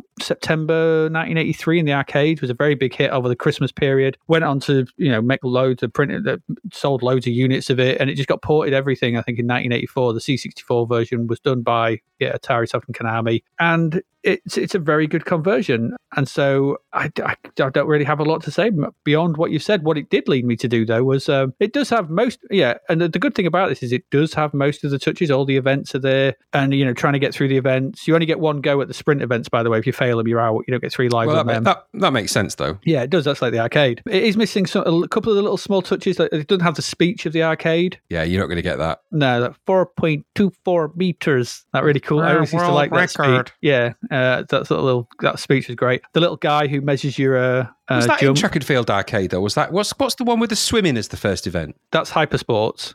They're in oh, both right. of them because what it did what it led me to do was boot MAME up um, and have a look at both track and sport, track and field, and hypersports this afternoon. Ah, right. So I had to play both of them, and so I could compare and contrast. And so yeah, that's when I remembered because I was like, oh yeah, this is all button controlled for these games. Because I'd forgotten that Mm. you know because obviously this is a waggler, full on waggler in it on the C64. It is. Um, and so there's really cool little touches like like you said with the javelin being able to uh, if you get enough speed up and put your angle at eighty percent, you'll get the bird. You'll you'll get the bird out of the sky. So that's in there. So that's all good. Just yeah, like little little speeches like the touch and the guy measuring your long jump as he sort of as he goes across the field. I always like that bit, but it, it's a really good version. Um, I can't really knock it. I, I really enjoyed and going on, to, on MAME this afternoon and playing Hypersports and track and field. I had a great time. I had a great time playing those. It just reminded me how much I'd love those games. Simpler They're times, so aren't they? good. They're brilliant and they're so good in the arcade. And both Hypersports and track and field on the C64 are really, really good conversions. Mm. I think. I mean, when it boots up, when MAME boots up, I think it says it's on a one C. I can't remember the, the chip. It's a C one point five megahertz C five oh two or something, or C something or other, a six eight oh two or something, and it's on a three point five Z eighty. That's what it was Hmm. used. So it's got two two chips in that one. So that's that's all. So obviously, probably one for the sound and one for the main code. Um, so they're not that far advanced of the C64, and that's why these things work because they're built around the same time, and you can see it. But the sprites look really good in this. Everything looks good. The crowd is the same as it does that flashing when you think it in the background. yeah, I thought it was very good. I like it. You know, it got sixty one percent, and I, I imagine that's the price, bringing all that down Mm. um, because it's a, it's as addictive as it ever is. But and I think that this was the I think above and beyond that weird one, that Microsoft one that I sort of linked to. And I don't maybe Decathlon was to some degree, but I think this was the forerunner to the game series and things like that. I think this Oh, was the, the breakout, and so th- I would I would argue that this was the, even though you know they looked at because they took away the waggle and stuff, but stuff like Daley Thompson's Decathlon, all that kind of stuff this is where it all came from. I love track and field, and this is a good conversion. I enjoyed my time with this, and I enjoyed going on to MAME and playing the others, and so that explains as well why the Chariots of Fire rendition's not as good as the Galway one, obviously. So 1984, uh, but no, good stuff. What a great game! What a nice Mhm. one to end on. Yeah, good's Yeah. good. And I never, I don't think I ever actually played the C64 version of this. No, I I hadn't, which is why I was quite astounded by how close it was to the arcade. Yeah, Um, so I did a bit of YouTubing, obviously, to look at the arcade, and was like, this is actually pretty damn close. yeah. Um, but I remembered why I liked it, and I, like I said, I always get this one. And is it is it Hypersports that's got the um the vault in it, the vault and jump in it? Yeah, yeah. Hypersports has got the um, swimming, um, clay pigeon shooting, vault and jump, weightlifting. That's right. Uh, I can't remember the other ones. Yeah, Was it the yes? Because um, there was one of them that was used in a really strange. Do you remember that um, game show that featured a computer game where they would play um, hypersports as part of one of the rounds in the game? It was on, I think it was on BBC Kids TV. Oh, not really. And um, I can't remember it was. It was like a it was a it was a quiz show based on computer games, and then they played like a level of hypersports at the end at the arcade. Oh, where they had to do either the had to do one of the events of it. I forget what it was called now. I can't remember who hosted. Some woman who hosted it. I, I can't remember. I'll, I'll do a bit of digging and see if I can find out what it was. But I remember that. I will say though, just as a final comment, the hammer throw is still a,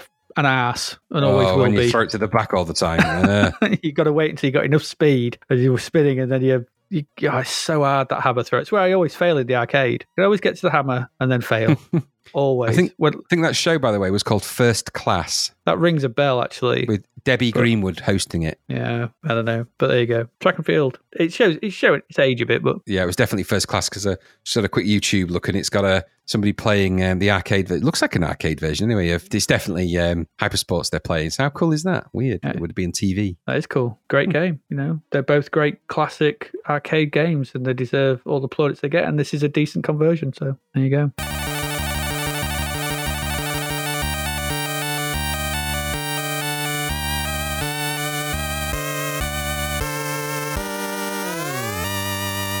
And that's it. That's it for this week. What have we looked at? We've looked at Chuck Yeager's Advanced Flight Trainer. Well, you did. Yeah. Um, and I watched, tried to understand someone German playing it. We wondered why it was something was called Radius when it should have been called Diameter. Maybe Diameter's not cool. I don't know. And it wasn't very good anyway. Alternative World Games, which annoyed us with its stupid controls. Survivors, which was an okay-ish Boulder Dash maze game, Repton type thing. Uh, budget. yeah, on a budget. Tetris, which was a flickery version of Tetris, but still Tetris. So um, I have to, you know, go have a cold shower and um, wean myself off that now. We have Thunderchopper, disappointingly not about the adventures of Thunder Lips, but about a helicopter with a couple of nice touches. Trivial Fruit, strange game. Trantor, The Last Stormtrooper, stupidly easy and oversprited. And finally, Track and Field, a solid conversion of an arcade classic. There you go. That's your lot for this week. We continue We've got two more to go, two more episodes to get through January. Uh, next week, what are we looking at? Uh, we've got Cosmic Causeway. Interesting. Uh, interesting. PMH Pegasus. Mm. Rygar. Rygar. Mm, Rygar. Very Mm, good. I remember. mm, Superstar Ice Hockey. Here we go. hey Hey girl. Hey boy. Um, they're followed by bobsleigh. So we're in full on ice ice mode. Ice mode. Uh, mean streak, which could be Mm. anything. Yeah, Don't know. Airborne Ranger. Okay. That's uh, that's an interesting game. I seem to remember. Inspector Gadget. Oh lord, that Oh, game is awful. well, we'll see that next week. And finally, Skate or Die. oh, rawr, rawr. another one. Yeah, rah rah rah. It's a Rob Hubbard one, isn't it? It is. The, the Rob Hubbard rah rah guitars, isn't it? That's guitar samples, yeah. next week, um, along with what was TV, along with what's going on in the UK TV as well. So we've got, we've got that going on. Just like to say, just as ever, um, if you wish to support the podcast, you can do that obviously by going over to our Patreon. Um, and going to patreon.com forward slash zapped to the past, um, where you can sign up at either uh, at any of the levels that are there. Um, it all helps. It's all good. The higher levels get you access to our Discord. Um, they get you uh, early episodes of stuff. So uh, yeah, I think, but yeah, but you you may have seen Battle of the Pilots has come out now by the time this is released. So it's gone out for normal, but you could have had that weeks ago, weeks ago when we put it out to the ago. patrons. Um, and and you also get this the episodes of this early as well. They come out on the Friday rather than the Monday, so you can have this for the weekend. You get access to our Discord and chat. You get to ask us questions for Ask the Podcast. Um, you get to chat with us and all, all that kind of stuff. Um, and, and and it's cool. You know, that's that's what we do. You get mentioned in our shout out every month, uh, and you also get the